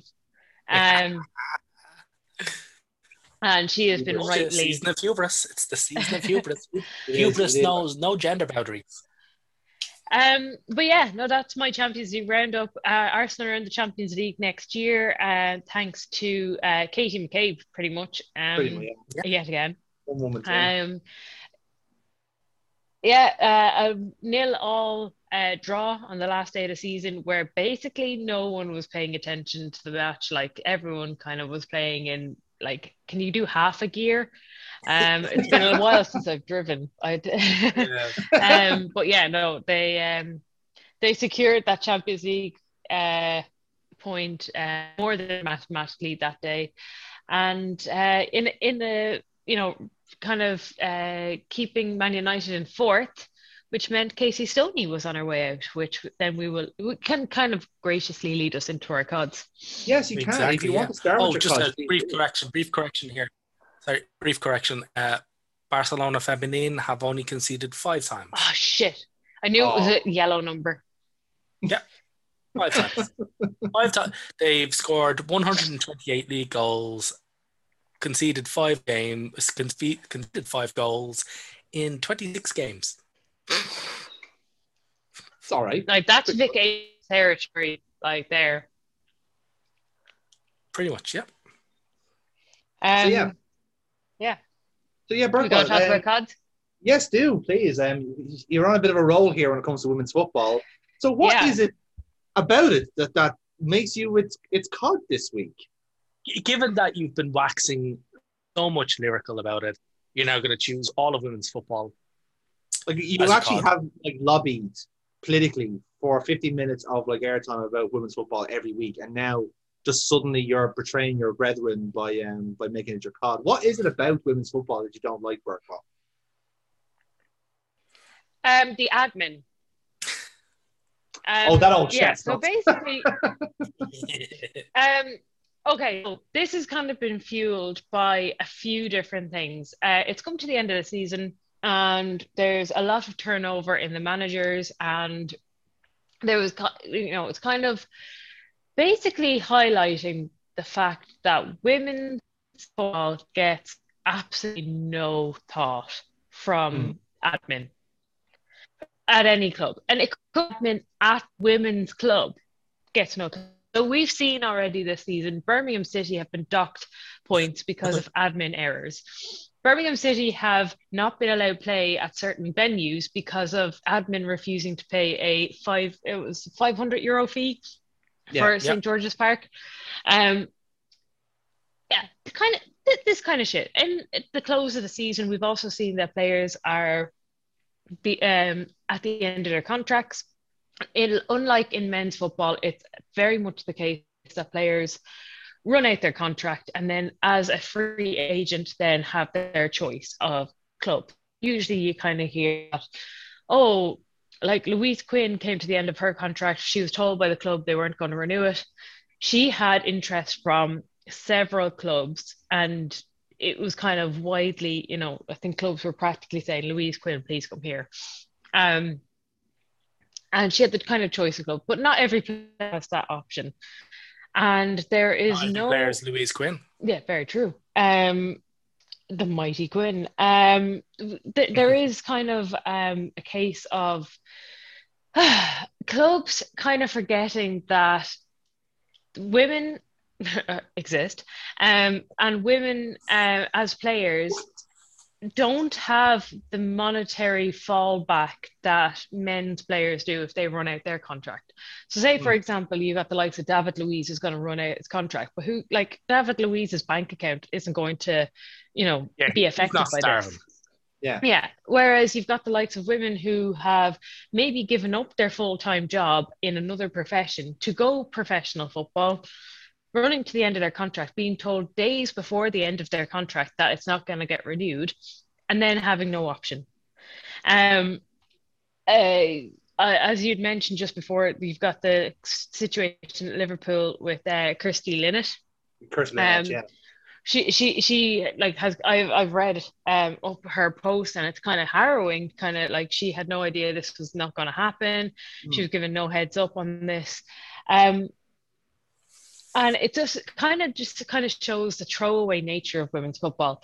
I listened to a podcast today about the FA Women's Cup or the Women's FA Cup, yes. um, because there's a new book about it. And despite my uh, strong Irish, um, you know, hatred of the English, I suppose, I really want to read that book because, you know, sexism kind of trans- transcends nationality.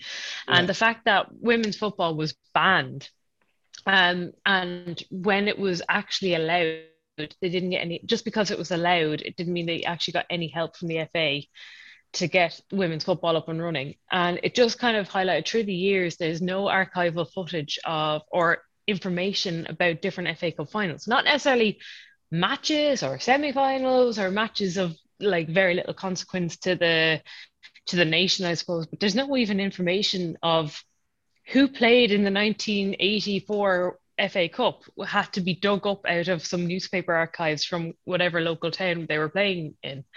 Yeah. Um, and, and, like listening to that podcast, kind of just kind of, uh, it, it was put in a very good way that like women's football is just not helped. It might like, you know, nowadays we're kind of seeing the promotion of it and you kind of see, you know, you can get stars um in women's football becoming kind of mainstream. You look at Alex Scott, who's breaking into the mainstream, but all the amount of online vitriol against her and she has to fight back on. And at the end of the day, people just see Alex Scott as being that woman and not being an ex-footballer yeah. and not being the person who won Arsenal the Champions League.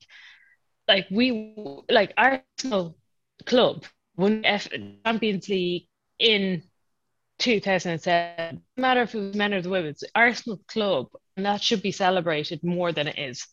Uh, but because they're women, it's not celebrated. If it was the under 23, they'll be shouting out about, about it. You know, like, I remember our team back in 2007 they won the Euro uh, the Euros Cup, and I feel like from an admin perspective, you can do all the gloss and you can do all of the promo for it, and you can make it look like it's the best place in the world and the best game in the world, and the WSL is the best league in the world for women.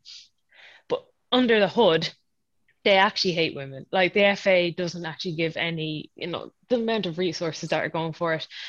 Which leads me on to the kind of recent news of Casey Stoney leaving Man United, citing insufficient help from the board um, and lack of resources at the club for her team.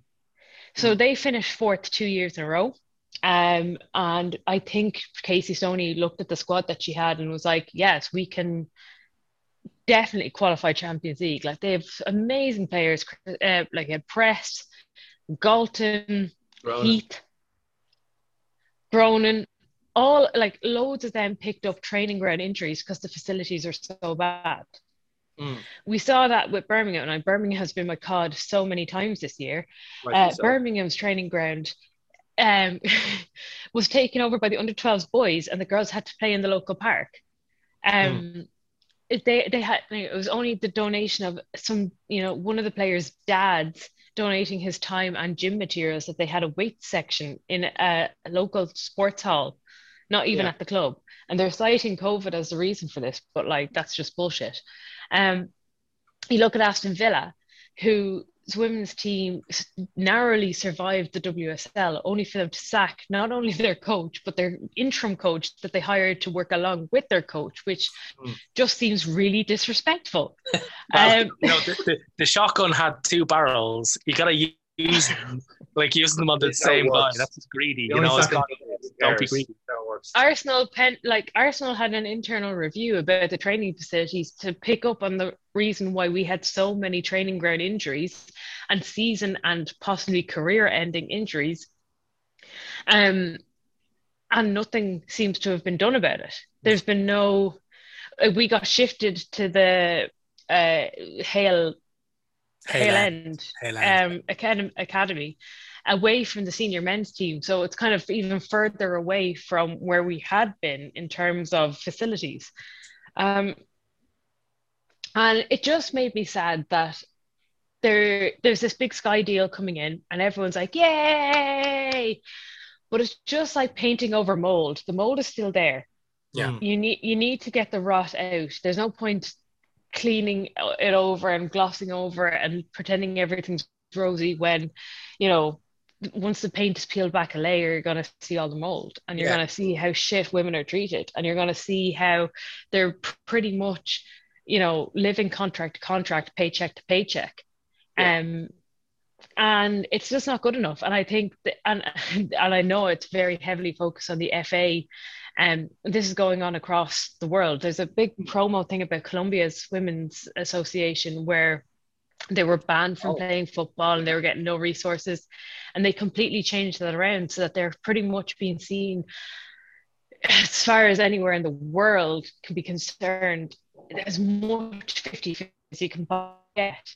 And it's something that uh, i think uh, um, tim stillman kind of uh, summed it up. It's like if you like football you like football. You don't like men's football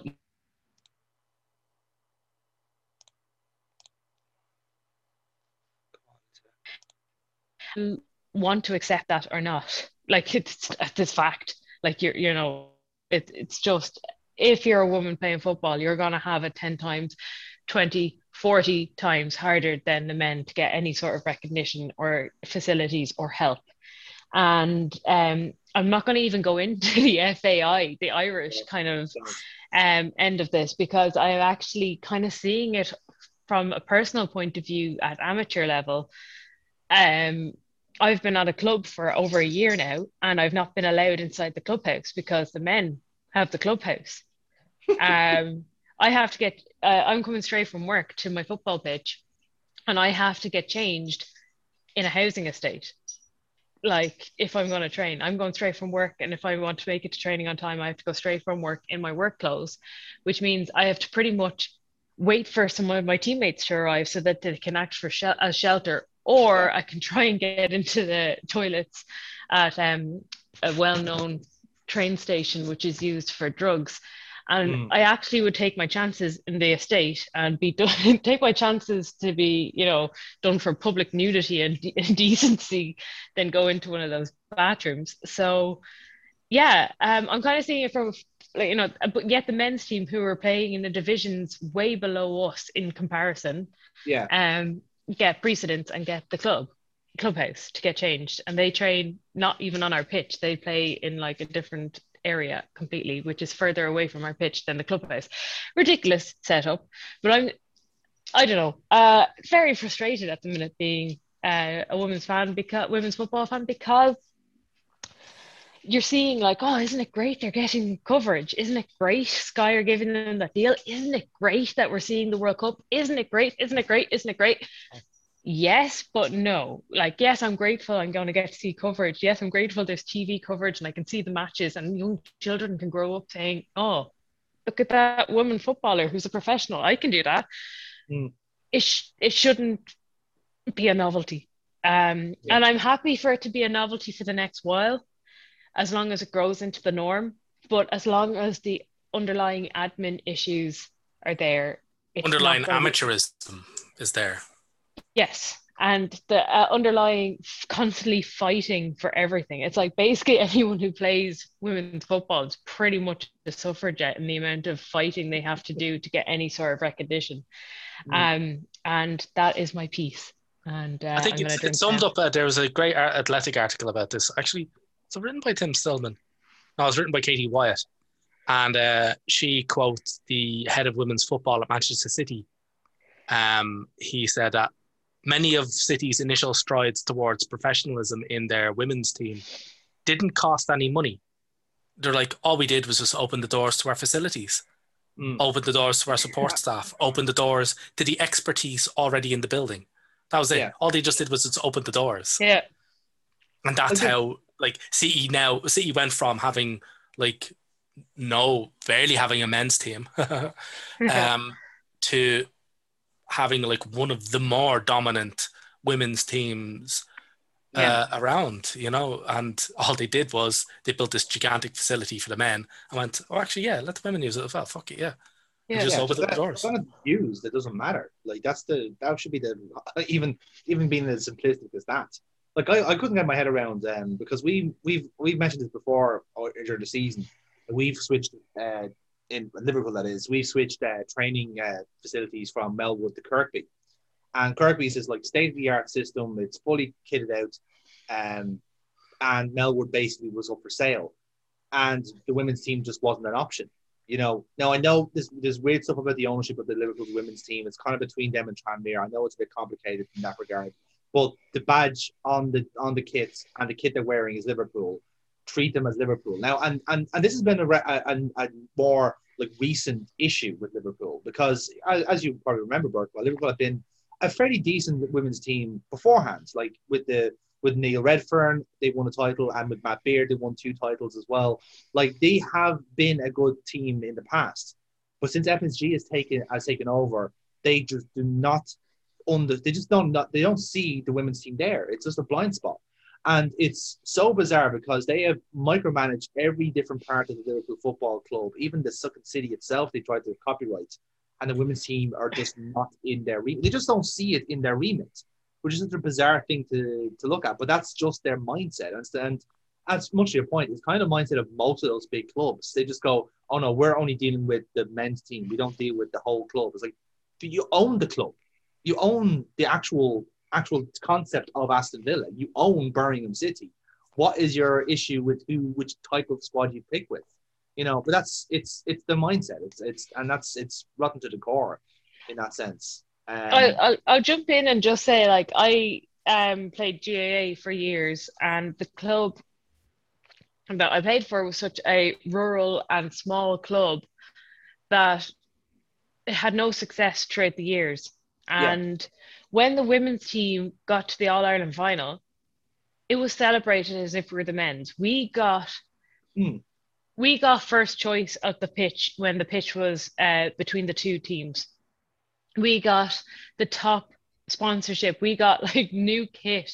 Like every bit of kit got replaced by new kit like that year and the year after and the years after that like because we were writing the the history of getting like the first um local club uh, without giving away locations um Yes. to get to an all ireland final and i then went to another club uh on loan um as a youngster and um was basically like oh why are we paying on the third pitch like, oh, this is our pitch. This is the women's pitch. And I was like, but it's shit. It's like full of muck and I can't run on it. And it's an ACL hazard. And they're like, mm, uh, this is just what we deal with. And I was like, I couldn't get over that. Like, I was like, but we're good. We're competing for the league. The men have been relegated from their division. Why are we? Why are we on the third pitch? I couldn't understand that because I was brought up in a I have to say how lucky I was to be in a, a situation where the women were treated equally. And that Yeah. shouldn't be something I'm like, oh my God, isn't that amazing? They were treated as two just- actual teams as opposed to here's the men's team and here are the women. Yeah. And the women is always was always like seen as the negative to that, whereas as opposed to like or maybe just have two teams that are competing on equal ground in their Yeah. own separate leagues with their own respective performances. Yeah, Basically. like like uh, like I really think that Arsenal, instead of saying like, oh, we were 25 years um constantly in Europe, was like, yeah, well, in 2007 we won it. Mm. We won it. Like that should be like in the Legends wall outside the Emirates. Like I, Alex Scott should be there. Like I know as of the last time I was there, she wasn't. Um, Emma Byrne should be there. And that's my own personal bias, I know, but like I don't think I'd be alone in saying that like she is one of the club's heroes. Um Rachel Yankey should be up there. Kelly Smith, I think Kelly Smith is on it now. Mm. Um, but like they should be like if I, I it's basically free money as well. Like you're, you're tapping into a market of Yeah. just you know the other population, the other half of the population that like it you know the can't see can't be campaign really really really hit home. Um, I you know I've got actual kit now that's sponsored by Can't See Can't Be, and um, there's loads of like it, it makes a difference because now my club are actually starting to promote the women's team as much as the men's team on their social medias because uh, and it's only because their sponsorship is kind of dictating like oh yeah, we'll sponsor your jerseys but you have to give the women's team equal airing. And it's only because of that that we are. Um but yeah it's just yeah it's just been a very frustrating week and they are my cods Uh, th- th- just the admin of women's football. Not women's footballers i think um you know they they're not my cods um except unless um, you know unless they play for chelsea. Um um but uh yeah no it's the admin in women's football they, they Yeah. they should go in the bin Fair enough. Fair enough. Uh, I think I'll, I'll I'll jump in then with my cod and um, again kind of not quite sticking with the admin flavor, but I am going for someone who thinks he's a manager. King Gammon Uh, yes, very much gammon. Uh, pints of wine all round, lads. Uh, big Sam Allardyce. Yeah, so the um the whole firefighter routine didn't work out this year. Big Sam did it. yeah, yeah. So this stems, and I, I was I was slightly torn because I've I've got quite a few cards in my mind, but Big Sam just raced towards the finish in his laborious, cantankerous way over the week by just basically giving out um, about losing and about being relegated and being at West Brom. And so, like, it, he had a few problems basically, um, and I think he just spent he just took that interview to basically air out of all of his grievances. And may I say, that man has quite a lot of grievances. Um, it's almost as if he's bitter about losing out the England job by being a corrupt fucker. Who knows? Um, either way, so Big Sam obviously is like one of those kind of like he's like a bogeyman uh, in terms of Premier League football. Like if you want your if you fucked up, if your team you fucked up and you only have one person to call, you basically break glass for Big Sam and he gets you promoted. That's the mythos of him, right? That's the whole like legend around him. That he basically comes in, settles the ship, gets you, makes you survive, and then you uh, essentially move on with your lives. Um, and the curious thing about it is that, like, obviously, if you're to talk to Big Sam about that, he would say, "I'm not that kind of person. I like to play open, free football, and I have like a, a great eye for talent and for like players who fit into this team." And to his credit, he does. He's had like really like like precocious teams in the past, like Bolton, and he's been able to scout the likes of like Ivan Campo and JJ Okocha. and his Bolton team was wonderful. Problem with that is that was 20 fucking years ago. Time has moved on, um, as it often does. And in that time, he has been at the likes of Blackburn, Newcastle, Sunderland, all these teams that have needed him for a specific purpose. He is a he is a bespoke manager for a bespoke reason, and that is to stop them from falling out of the Premier League. That is his role. That is what he's used for. And only now, after I think seven successful like survival races, now it's number eight. Like it's like the fucking Undertaker streak ending early or something. He's kicking off, right?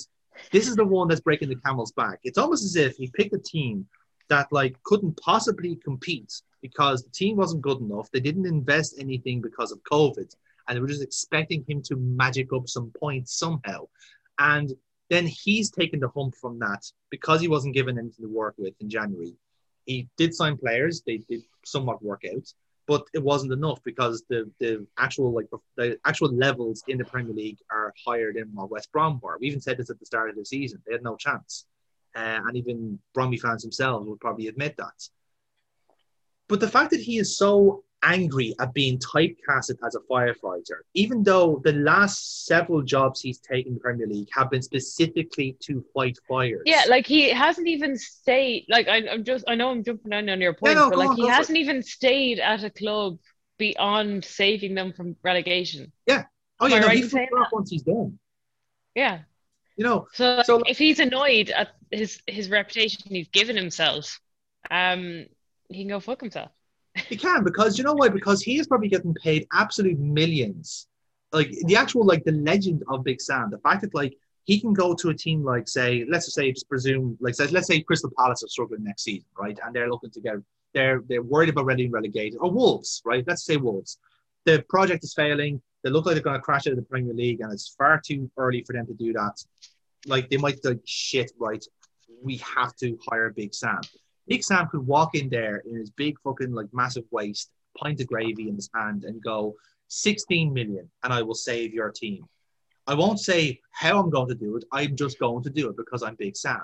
And these teams who are terrified of like going into the championship where actual financial fair play is, is deployed and used, they're going, fuck it, right, 16 million to survive in the Premier League. And Big Sam may or may not do it. The fact that he hasn't now is really annoying him in particular because now his actual like legend is gone. His actual ability to survive is nowhere near as bad as, as good as it was. Because not only, let's be fair, like he didn't just get relegated. Like he's second from bottom. It's not as if like he was a point away. No, he's 13 points from safety. He's done. Like, he had no that's, what fucking. I, that's, that's what I found quite confusing about a salty interview after the West Ham game. Yeah. I was not as if this was the game that relegated. They've, they've been relegated weeks ago. They were gone- they were gone for three weeks. You guys are relegated on fucking match day 35. and they've been fucked for months. Like Exactly. Exactly. No, I, I've said this at the start. West Ham were West Brom were fucked when they sacked Slaven Bilić. He was by far the best way to keep them in the Premier League because he built that team. He had the system. He knew what he was doing. But the reason you didn't like him was because he wouldn't sign a new contract on less money, and you just outright didn't like him because he was demanding too much. That's the reality of it. Um, then you, you threw him down Swanee. You gave him players he didn't want, and he left uh, basically after that. And then with Big Sam, it was the same thing. You backed him up to a certain point. You got him a new striker. You got him this. That was it. You didn't want to spend any more money on it because, let's face it, when you're West Brom, you're in it for the parachute payments because they, they are giving you more money like per season as it would be in the Premier League. Um, so, the, the, so the fact that he was getting the hump over that just because of his own self indulgence, essentially, that now he can no longer walk into a job interview and say, "I'm Big Sam. I'll make your club survive." That's what really annoyed him. And with the other thing that annoyed him was Michail Antonio. Uh, I don't know if like he actually started Yeah. off the interview with this, going like, did, I yeah, didn't like what. Michail Antonio said. It was like, well, what did he say? Oh, that the, the West Brom team are just like big men running at the channels. It's like, well, our two uh, strikers are five foot ten and five foot eleven. Like they're not really big men, are they? It's like, well, yeah, you probably couldn't buy a big man at the time. You wanted to sign Christian Benteke, you prick. Like you wanted to get him in January. So it's like that, that argument falls on its arse completely. Like it's it's it's ridiculous. Um, and let's face it, like he's just bitter because uh, like players like Michail Antonio wouldn't get in the squad in the first place because like they're poachers. They're naturally good finishers. They're not like big birdie elbow in the mush fucking type players. Um, but and again, he's probably saying, well, we didn't play like that against West Ham tonight. It's like, yeah, probably because your team can't. Like you weren't able to make those tactics work with this team. So you were trying something else because you physically couldn't do it. You know, like we, we've had managers like this before. Like um, it's a bit unfair on Roy Hodgson to say this, but he has a certain type of playing. Uh, but you've had players, you've had guys like before, like Alan Pardew, Steve McClaren. They have a very certain shelf life. Sometimes it works for Steve McClaren and Alan Pardew, and then it doesn't. And then they're off being fucking directors of football in for SK, CSKA Sofia. You know what I mean? They're just like that. That is just all they have. Um, and I think just that, that's just what's happening with Big Sam. That is just it like I don't I don't know if anyone's going to take a lump on Big Sam, but I think he's worried that take a dump on him more like. the funny thing is, is that like he complained about being cast as like a firefighter short-term manager, um, like really childishly sarcastically. So, oh well, you say I'm a short-term yeah, manager, so that's yeah. that's what I am. That's what I am. I'm a short-term manager. And then the club come out and say that like they wanted him not only to stay on in the championship to get them promoted back up, but afterwards then to stay on with the club when he went back into the Premier League. And then he goes, No, I can't make that commitment. I was like, That's only two years, you fucking idiot. Yeah. what? You're complaining about being cast as a short term manager. Then when the club come around and go, Well, we want them to stay on past next year, you know, like, No, sorry, mate, can't do that. Yeah, but there's the way he said it. It's like we have come to that agreement. Like, so who's we? Is it is it you and your agent? Is it like you listening to the words that are coming out of your mouth? Like, yeah. but uh, like and, for a man, the is controlling him really. Yeah, exactly. So the, the, interviewer caught him. Caught him. I, I don't know who the interviewer's name was, but he caught him by the bollocks really well in his interview. It's just like because he starts giving it about Sky and all the other broadcasters, kind of like painting him as this type of relegation fodder like manager, and then and then the, the interviewer just goes well, if you didn't like that, like that um, gimmick, as it were, that, that kind of like persona, why don't you just stay on with the club and build something long term? And he just goes, "Oh well, no, because I made that decision." It's like, great. No, no, his, his response was hilarious. It was basically went like, "Well, you know, I'm a short-term manager. You know, that's what I am. So that's what I am, obviously, isn't it?" And then the reporter went, "Well, why don't you just stay on then and prove us all wrong?" Exactly. And then he, his response to that was, well, because I'm a short term manager, because that's what you say I am. hey, wait, what? this fucker is like earning five million a pop to save a football club, and then he gets tick when like his basically his fee is going I think, No, I think the main issue was was that he was getting stick, and then it brings home the fact that he's not getting his keepy uppy bonus. Yes, that's that's. I exactly reckon his keepy uppy exactly. bonus was fucking gigantic. I'm like, this is mm. a man whose holiday home in Spain is named Casa del Saint James after the parachute after the payment he got from Newcastle. Yes, when he was sacked, so he named his Spanish holiday home after Saint James's Park, Saint James or whatever the fuck. Yes, so, yeah, James. Yeah, James and Johan Kebab. Uh, so, so that's that's the kind of guy you're dealing with there. That's the level of exactly. class. yes, giant quotation marks. Yeah. Um, in the just to kind of equate that to the women's game, you've got Carla Ward who's kept Birmingham up against pretty much a lot of odds. In fairness, because you know, despite the admin's best efforts, Birmingham managed to stay up. Kept the club up despite the club. Uh, yes. they, um, don't want to be noticed by Sky next season. They want to leave. They want the to go. They nearly, the fact that they were nearly dissolved for not filing paperwork worth a grand total of thirteen pounds. Yes. Yeah. Um. You know, Carla Ward, like you know, like oh look, she saved them from relegation, and then like she is like oh bye, like she's doing a big Sam of like okay bye, I saved you guys, you fuckers, you ungrateful fuckers. I'm going off to join Villa. And it's like, oh, is she going to be a big Sam, just going to keep Villa from relegation next year, and then she's going to move on to the next. Well, not really, because Big Fat Sam never coached a team that was as much of a basket case as Birmingham City women. I feel you like know, that could be a really good Netflix documentary. Yeah, it really, really, really is. Uh, because, like, she showed up for a preseason with eight of her players not even knowing if women's they had a contract. Yeah, so like like there- her captain, like is Harriet Scott, who plays for Ireland. So I know we've kind of hijacked your big Sam talk here, but it's just kind of like her, Happens all the like time. captain, uh, was was basically like, um, like I don't know, uh, I'm doing my medical degree to become a doctor. Um, d- Uh, do you still want me to play? Like, yeah, we, we literally have no one else. Okay, will you be captain? Yeah, yeah, yeah, sure. I'll do that on top of my medical degree that I'm training for. Yes, I will be captain of this sinking ship. Yeah, sure, grand. but she's got more grace and decorum than Big Sam, Definitely. despite all the shit that's been flung at her.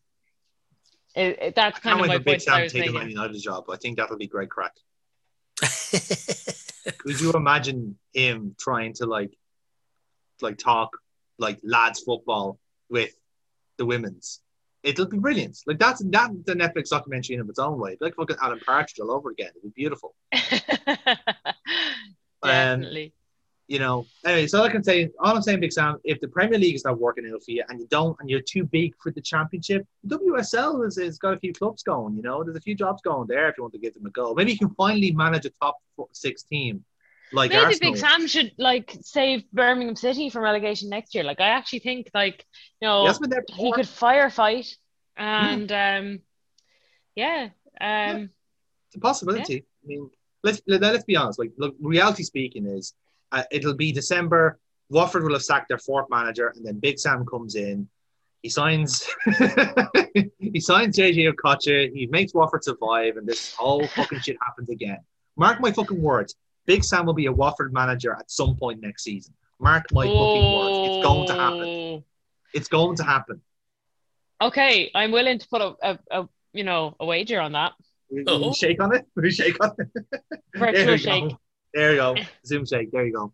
So, um, so while we try and remember that particular bet, Neil, we save the best to last.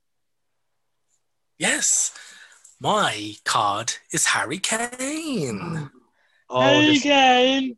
the Harry Kane transfer saga that is literally going on now. Spurs, yeah, Spurs want away striker who's now made it very, very publicly clear that he wants out of the circling the drain uh, season that Spurs are having right now. hmm Um, yeah, it just it's just really bizarre. Like, it, like the reason, like I don't, like, funnily enough, I actually kind of understand why he wants to leave. Right, he's Yeah. at that age now where he's probably only ever going to get one more big contract. Um, that's if he leaves now. He's actually already in a big contract, which is part of the reason why I think he's a fucking idiot. Um, that's that's another one for never have your brother as your fucking advisor. Um, so it's just like fucking, you know what? It, I've I've said this on this podcast before, and I, I've always asked the question. I'd love to actually meet a professional footballer, like a, a relatively modern one, and Mm. ask them how much football they watched when they were footballers. Like how much uh, how much football do you reckon footballers actually watch themselves? Like I know we play, I know, I know we know they play a lot of Fortnite, but how, how much actual football do you think? Because So we know Steph Houghton watches no women's football. yeah, she watches eggs. yeah, He that's- she watches eggs, eggs. well over. Rubs eggs into her face. She rubs eggs everywhere. Gets them in there. Anyway, she can get them in. But uh, that's that's the thing, like, because I've I've mentioned this before, like, uh, with like transfers. So Yeah. I, I think I highlighted the Coutinho one to Barcelona, as not like, what the fuck? Like, has Coutinho ever watched Barcelona before he made that transfer? Like, he's never played well in any position other than that slot ten position. Liverpool tried him on the right, he didn't work. They tried him at the left, he was a fucking disaster they can't you can't move him further back because he's defensively useless, and he Mm. can't play as a striker because he's he just can't do any of the centre forward shit. He's a ten. He was a mercurial ten. This is not to slag him off. He's unbelievable as a ten. He's a little wizard. Sure. But that's the only position he can play. So then he gets signed. Then he wants to go to Barcelona. I was like, does he not know Barcelona have a guy in the number ten spot? Like Oh yeah, what's his fucking name? a decent Um, enough player called Lionel Messi. oh right, yeah, no, sorry, I was thinking the break. And my, that's my first thought. I was like, does, he honest, does he honestly think he was going to swan into that Barcelona team and replace Lionel Messi? Because that's the only reason Yeah. For going to that Barcelona squad. Obviously, like he got an obscene contract. Yeah. But like his Barcelona transfer has been a complete disaster for him. Like, financially, it's not been a disaster. before he left. Oh. Klopp pulled him aside and said, "Listen, you could be an absolute legend. You could be a legend here Yeah. at Liverpool, or you'll just be another player at Barcelona." And Yeah. you know what? Like Klopp wanted to keep him for sure. But But sure you enough, know what else spoke volumes? 140 billion in the bank. I was like, well, continue on your funnily stupidity. enough, funnily enough, Klopp was actually wrong because he's not even a player at Barcelona. He, his best, the best part of his career at Barcelona was winning the Champions League with Bayern Munich. Bayern Munich. So like, and all of it stems from like, if you'd have just watched Barcelona, you would have realized you were not going to get into that fucking team and been honest with yourself. And it's the same here with Kane. I would go on about Griezmann as well. Griezmann's transfer to Barcelona makes absolutely Yeah. no sense until you Hazard to realize Real. that, he, uh, you know, that's it. Yeah, Hazard to Real. I'm like, oh my fucking god, that makes no sense. But same with Braithwaite. Yeah, Braithwaite. Uh, same with Kane. It's like, does he not know what's going on in football right now? Like how? Like I know that I- the stereotype is like I being feeling like he would sit down and watch football, but like Harry Kane, he's just like, uh. I just don't understand it, yeah. It's like he's got a pro god. Like he's like, uh, but uh, there's loads of footballs on this channel. Uh, that's the static Harry. That's basically Harry. Oh, Yeah, sorry. but, uh, does he not know what's going on in football right now? Like, surely he must know. Like, fu- funny, they, they were laughing about this at the second po- captain's podcast about like Harry Kane apparently thinks he's going to be able to leave because he has a gentleman's agreement with Daniel Levy. oh, that makes all the difference. That's Like, all new of them, it's information. like- the same, the same. Like, chair- does he not realize that gentleman's agreement with Daniel Levy involves vast amount of like Gruyere? yeah, exactly. Yeah, big crab at the orifices. Uh, but that's my point. I, I wouldn't even mind. But Levy has done this in Harry Ta- Kane's tenure at the club. Like Modric assumed the exact same thing yes. with uh. Bale. with Levi and Levy or whatever fuck. And like he played hardball, completely played hardball with the player going. What the fuck? Like, are you fucking stupid? Yeah. Like nobody. Like let let's run down the options, right? Now, let, let's start with England, ignoring the fact that Levy has already said that under no circumstances would he sell Kane to a Premier League rival, right? With Yeah. making the whole consideration of another English club completely moot, which makes the press coverage of all of him going to another English club absolutely fucking ridiculous. But fuck it, let's go. Right, he's not going to City because Pep Guardiola doesn't like strikers.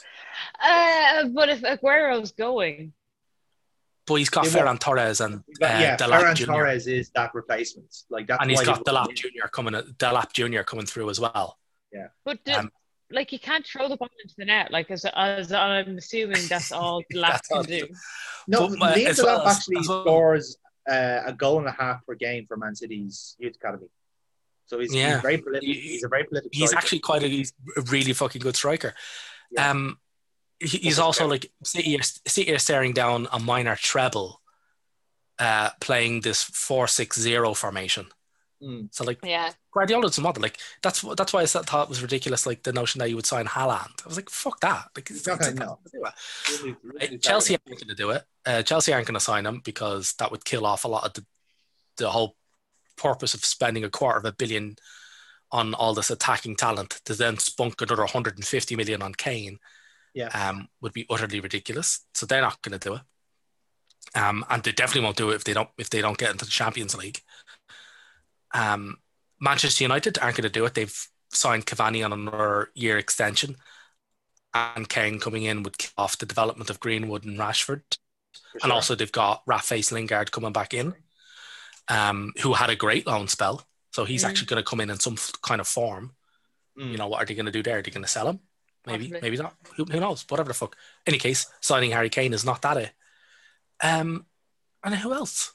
who else in England's going to do it? like you know? Liverpool is a bit of a no go. Watford. Liverpool aren't. Liverpool aren't going to do it. You've got four forwards competing for three spaces. You can't get rid of any of them. Exactly. And the actual like any if for anything like our actual like recruitment this season is to replace the bench warmers. It's to replace Origi and Shaqiri Yeah. he rest loved him to bits, but no. But like, but the thing is, like, it'll be if we are going to be signing strikers, we're not signing like ready-made strikers. We're playing. We're going to put like get strikers who will be good next year. It'll be like a Patson Daka. It'll be an Ivan Toney or someone like that. Someone Yeah. who will make into a number nine. Like Exactly. that's why we want Werner this season. Like we didn't want to jump Werner straight into the first first eleven.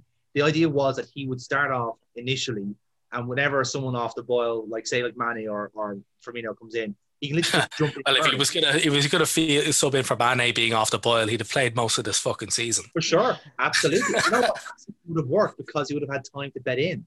Yeah, He wanted to go to Liverpool. That was his. That's what he wanted. The reason why he's so cheesed off is because he's in the firing line at Chelsea, being like made to play when like Tammy Abraham is the best striker at the club and doesn't even get in the fucking squad for the cup final. Like that's my point. It's, so like that's so that's England though. Can't go Yeah. to Spain because the top three teams can't afford them. Yeah. Because the top two don't have any money, and I can't think of any player less suited to Atletico to a Diego Simeone side than Harry Kane. Maybe Mesut Ozil, probably be the only other player who would be less suited to a Diego Simeone side. Mm. Um, so that's it, Spain out. So England, Spain are out. Italy, there's only two clubs who could afford them. Inter and Juve. Juve have already failed the project with their superstar striker Ronaldo, Yeah. um, and have been posting near 90 to 100 million euro losses a year every single year for the last well. for the last four or five years. Yeah. Um, Inter are screwed financially as well, despite having won the league. Mm. Um, like, well, like Juventus are likely to miss out on Champions League football as well. They're fifth. Yeah. They're going to be a Europa League team if they're not careful tomorrow. So, you know, that's the the key thing. So there's no, there's no like Juve will have to cull a lot of their stuff. So like the Ramsey and, is in, and Inter are probably going to get pillaged as well. Yeah, Um, like he can barely breathe above land. He can't go to Atlanta. no, no Can't- chance. No Ronaldo, yeah. chance. Yeah, useless on a useless on a seahorse. Useless on a seahorse. so that's it. I'm like, can't go to France. I'm like, as of right now, it's again still France have nobody to broadcast the games, meaning that all the teams are staring down the barrel of going into next season with no broadcast revenue. Mhm. Uh, so, so there's only one team that could feasibly afford them, Paris Saint Germain, and they've already got two decent strikers. One of whom they've just signed on a contract extension until 2025. Some guy called Neymar. Yeah, Um, and currently who plays in the number nine role, and Mbappe who plays in the right. Like, no, I can't really I think they're sorted. Yeah. Uh, so that's it. Like the only other place is Germany. Nowhere it'll take him. There's only three clubs who could feasibly take him or afford him: Leipzig, Dortmund, and Munich. Leipzig and Dortmund don't buy all the players; they develop their own players and sell them off for dump trucks of cash. They're not going to spunk 150 million on a 28-year-old with fucked ankles. And Munich do um, not spend that much money on players. Munich don't spend that much money on players, and they don't need them. They've steamrolled their league nine times in a row. They're going to do it number ten, and they've won. They're winning Champions Leagues now, so they, something they couldn't do under Pep. you know, so like, where is he going to go? I'm like, this is me. I'm not a footballing expert. This is me literally just looking at stuff. It's reading the room. Only a couple of days, like Reading the room. even a few days, he could have paid somebody else to do this fucking research and go here. Where's the most likely place I could go? The the bathroom. You know, like it's like, sorry, Harry, you're not going anywhere. Like Mm. contractually, you are fucked. You've not got onerous wages. You Would he can't- go to the MLS? I don't know. but Can the he, money's he not can't there. even spell MLS. You know, like But even then, like the only like team with But he, like, he, he says he wants he says he wants to win the biggest trophies, the biggest you know prizes and all the Yeah. stuff. And in all fairness to him, where he had a better team, he would be.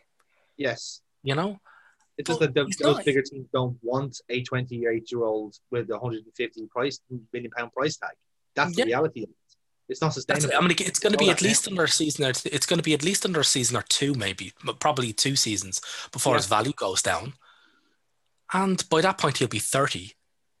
Uh, and you know, Yeah, and even then, he'd only get like one season. If if it's like the, the comparison's been Robin van Persie, which is part. But, but the thing with that is like, like he kind of pushed a move into like no, but it, it, it's it's a comparison.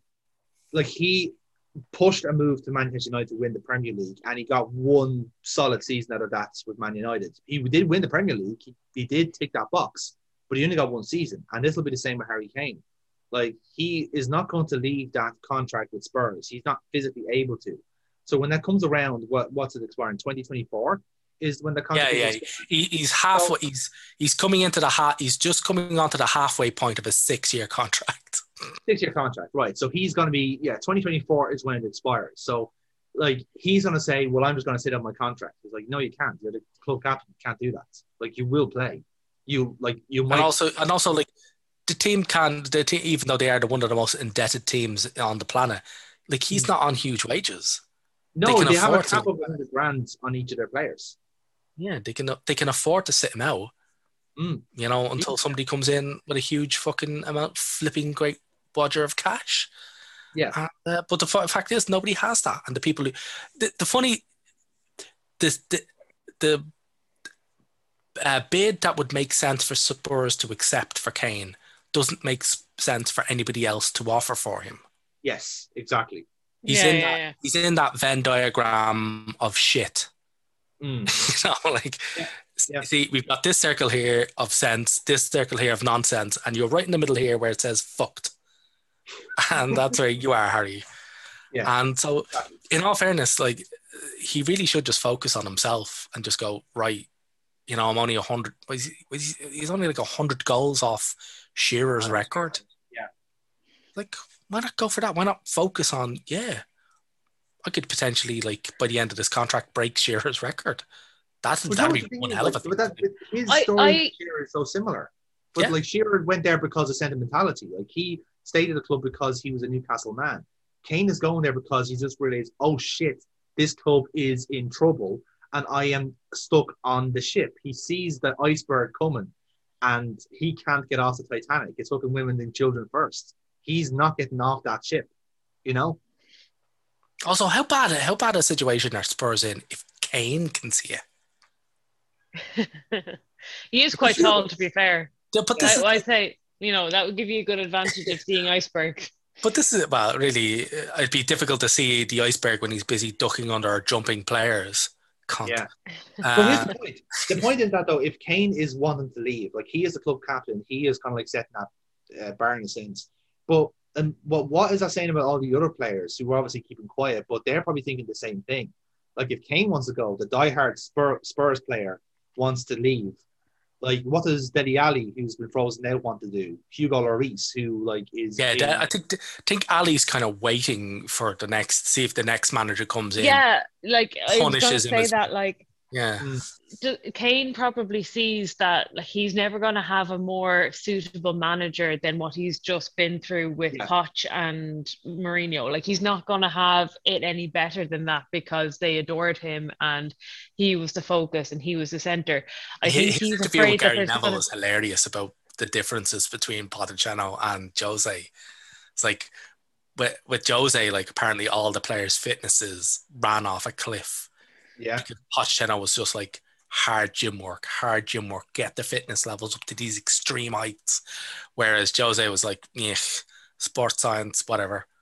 Um, and he's like he even tries to kind of caveat it saying, "Oh well, Jose never told us to do gym work because we're professional footballers." It, you know, he kind of saw it's it as probably a case of like you know like he just expects you know professional footballers to be professional but like he forgets he's dealing with footballers who may not actually have the best sense of uh who Yeah. have been used to be micromanaged since the age of ten.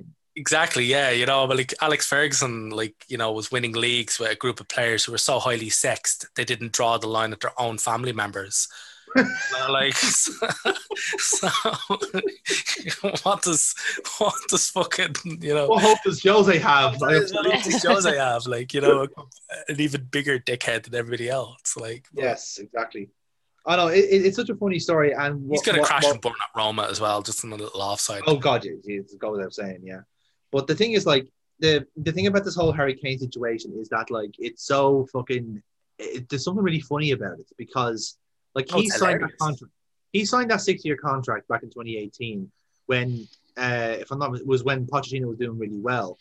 Um, no, it was in the aftermath of the Champions League final. it was, wasn't it? I was about to say Yeah. that. So like he They was all they all "Oh, signed huge contract extensions Yeah, after. so him, Son, Moura, um, I want to say Alli, they all kind of signed contracts within that year, thinking like, oh, this is brilliant. We we we've done it. We've made we've reached Champions League final. Next year we can go on and do one better. Yeah, about that. Um,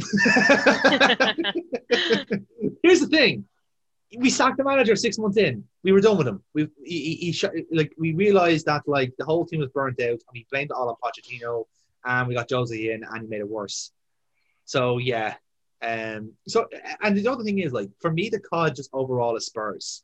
Just the whole team overall has just like you know when you the balloon has just popped, and that's what Spurs is at the moment. That balloon is just it's gone. Yeah, but the, the thing about Spurs is that like righting a club as you know, not just Arsenal but other clubs have shown, takes time. Like when a squad yeah. gets burnt out and needs to be refreshed, And you can't really do that over one or two years. And like so that's why my card isn't Spurs because they're getting into their rebuild part. As Kane himself said in that interview with Gary Neville, it's like mm. I've got I went through the rebuild period. We had a really great period with Pochettino, with Poch, and you know we went through the thing with Jose. It failed and now I'm, I'm we're going through another rebuild. Yeah. Uh, and I'm just like that's why he's fed up. He's like, oh, for fuck's sake, you know, like he sees, he see, he himself sees like it's not going to be another two or three years before this team's anywhere near, you know, up I to scratch, you know, and so that's why that's why like, but that's how clubs operate, really, you know. Yeah. That's why Spurs isn't my cod. But him to want to leave now when he's absolutely zero options and zero ability to leave, even. Yeah. But for him to still start making noise about this whole thing, like it just makes no fucking sense whatsoever. I'm just going like, like wake up, man! Like this is your fault. You signed a contract, you know. Yeah. I, I don't give a fuck. Like if you honestly think a gentleman's agreement with Daniel Levy is worth anything, like you need your fucking head examined. You know. Yeah, totally agree. I totally agree. So um, so now it's just a simple matter of picking out the cards. So um, oh, this is a very tough one because not for me, not for me. I am one hundred percent all day going for Harry Kane. Like I am. I, I, tell you. I tell you why because like out of all the transfer sagas, we're going to hear nothing but bullshit yeah. about for the next couple of months. We're going to have Haaland to Chelsea, fucking Sancho to United. The biggest bullshit I'm going to hear is Harry Kane to Manchester City, despite all semblance of logic to the contrary. And it's just going to keep going. It's going to keep going, and no one's going to shut the fuck up about it until deadline day, and he's still there. And then another deadline day, and he's still there. It's going to keep going on. It's just going to keep fucking going on until someone just goes, "Okay, fine, I'll offer you 15 quid in the blow job for Harry Kane. How about that?" and, Daniel Levy, and Daniel Levy will get on his knees and say, "Deal." Because it's at that point his team are fighting relegation and needs to sell players. That's where yeah. we're going. Yeah, I, I can't not go for the Spud. In my defense, I was going to go for women's football because, like, the, the soap yeah, opera that the soap opera that is women's football is just like the fuck. You start. you fucking start. Like, yeah, exactly. Um, but yeah, like so, yeah, Harry Kane is our cod and could very well be our cod of the season, which we'll be crowning next time out in our podcast on our end of season. oh yes, we, we have got some shit going on for the for the end of season podcast, folks. Um, we will be talking. Foreshadowing. Oh, indeed. Uh, we'll be talking about the two European finals where Villa, where uh, Man United will be losing to Unai Emery, and whatever happens in the uh, Champions League final between Man City and Chelsea. Perhaps both of them will lose. Who knows? Uh, maybe one could only hope yeah, maybe, maybe Real Madrid cash in or something. Which, whichever one of them wins, football loses. Yes, absolutely. I mean, which rich oligarch will win out this time? I wonder as he strokes his chin cautiously. um, but lads, thank you very much for your company tonight. As always, it's been a pleasure chatting chatting the shit with all of you. Mm-hmm. Um, and I hope you guys at home have, have enjoyed it and have listened to the whole lot. Uh, always helps. Fair play if you did. Yeah, well done. Um, even if you take it over a couple of days like I do. so, uh, either way, lads, thanks very much for, for listening. Uh, as always, you can uh, check out all of our other episodes on our Spotify at Monday Madness, uh, and by all means, follow us for uh, more of the same. If you want to keep up with everything that we are doing, you can subscribe to us on YouTube. We are currently uh, rake load of subscriptions going in. I'm not going to tell say why, but let's just say perfectly wholesome, innocent reasons. Um, but you can also not like and subscribe button. You can please do. Honestly, like we are literally in trouble. Um, but nevertheless, um, you can also follow us. At, we can you can follow us at Monday Madness LP to keep track of everything that we're doing, including the games we're playing, the games that Neil is reviewing, and of course all of the podcasts we're putting out very very soon. But uh, lads, until the next time, until our season review, all of that was liquid football. Woo! Woo!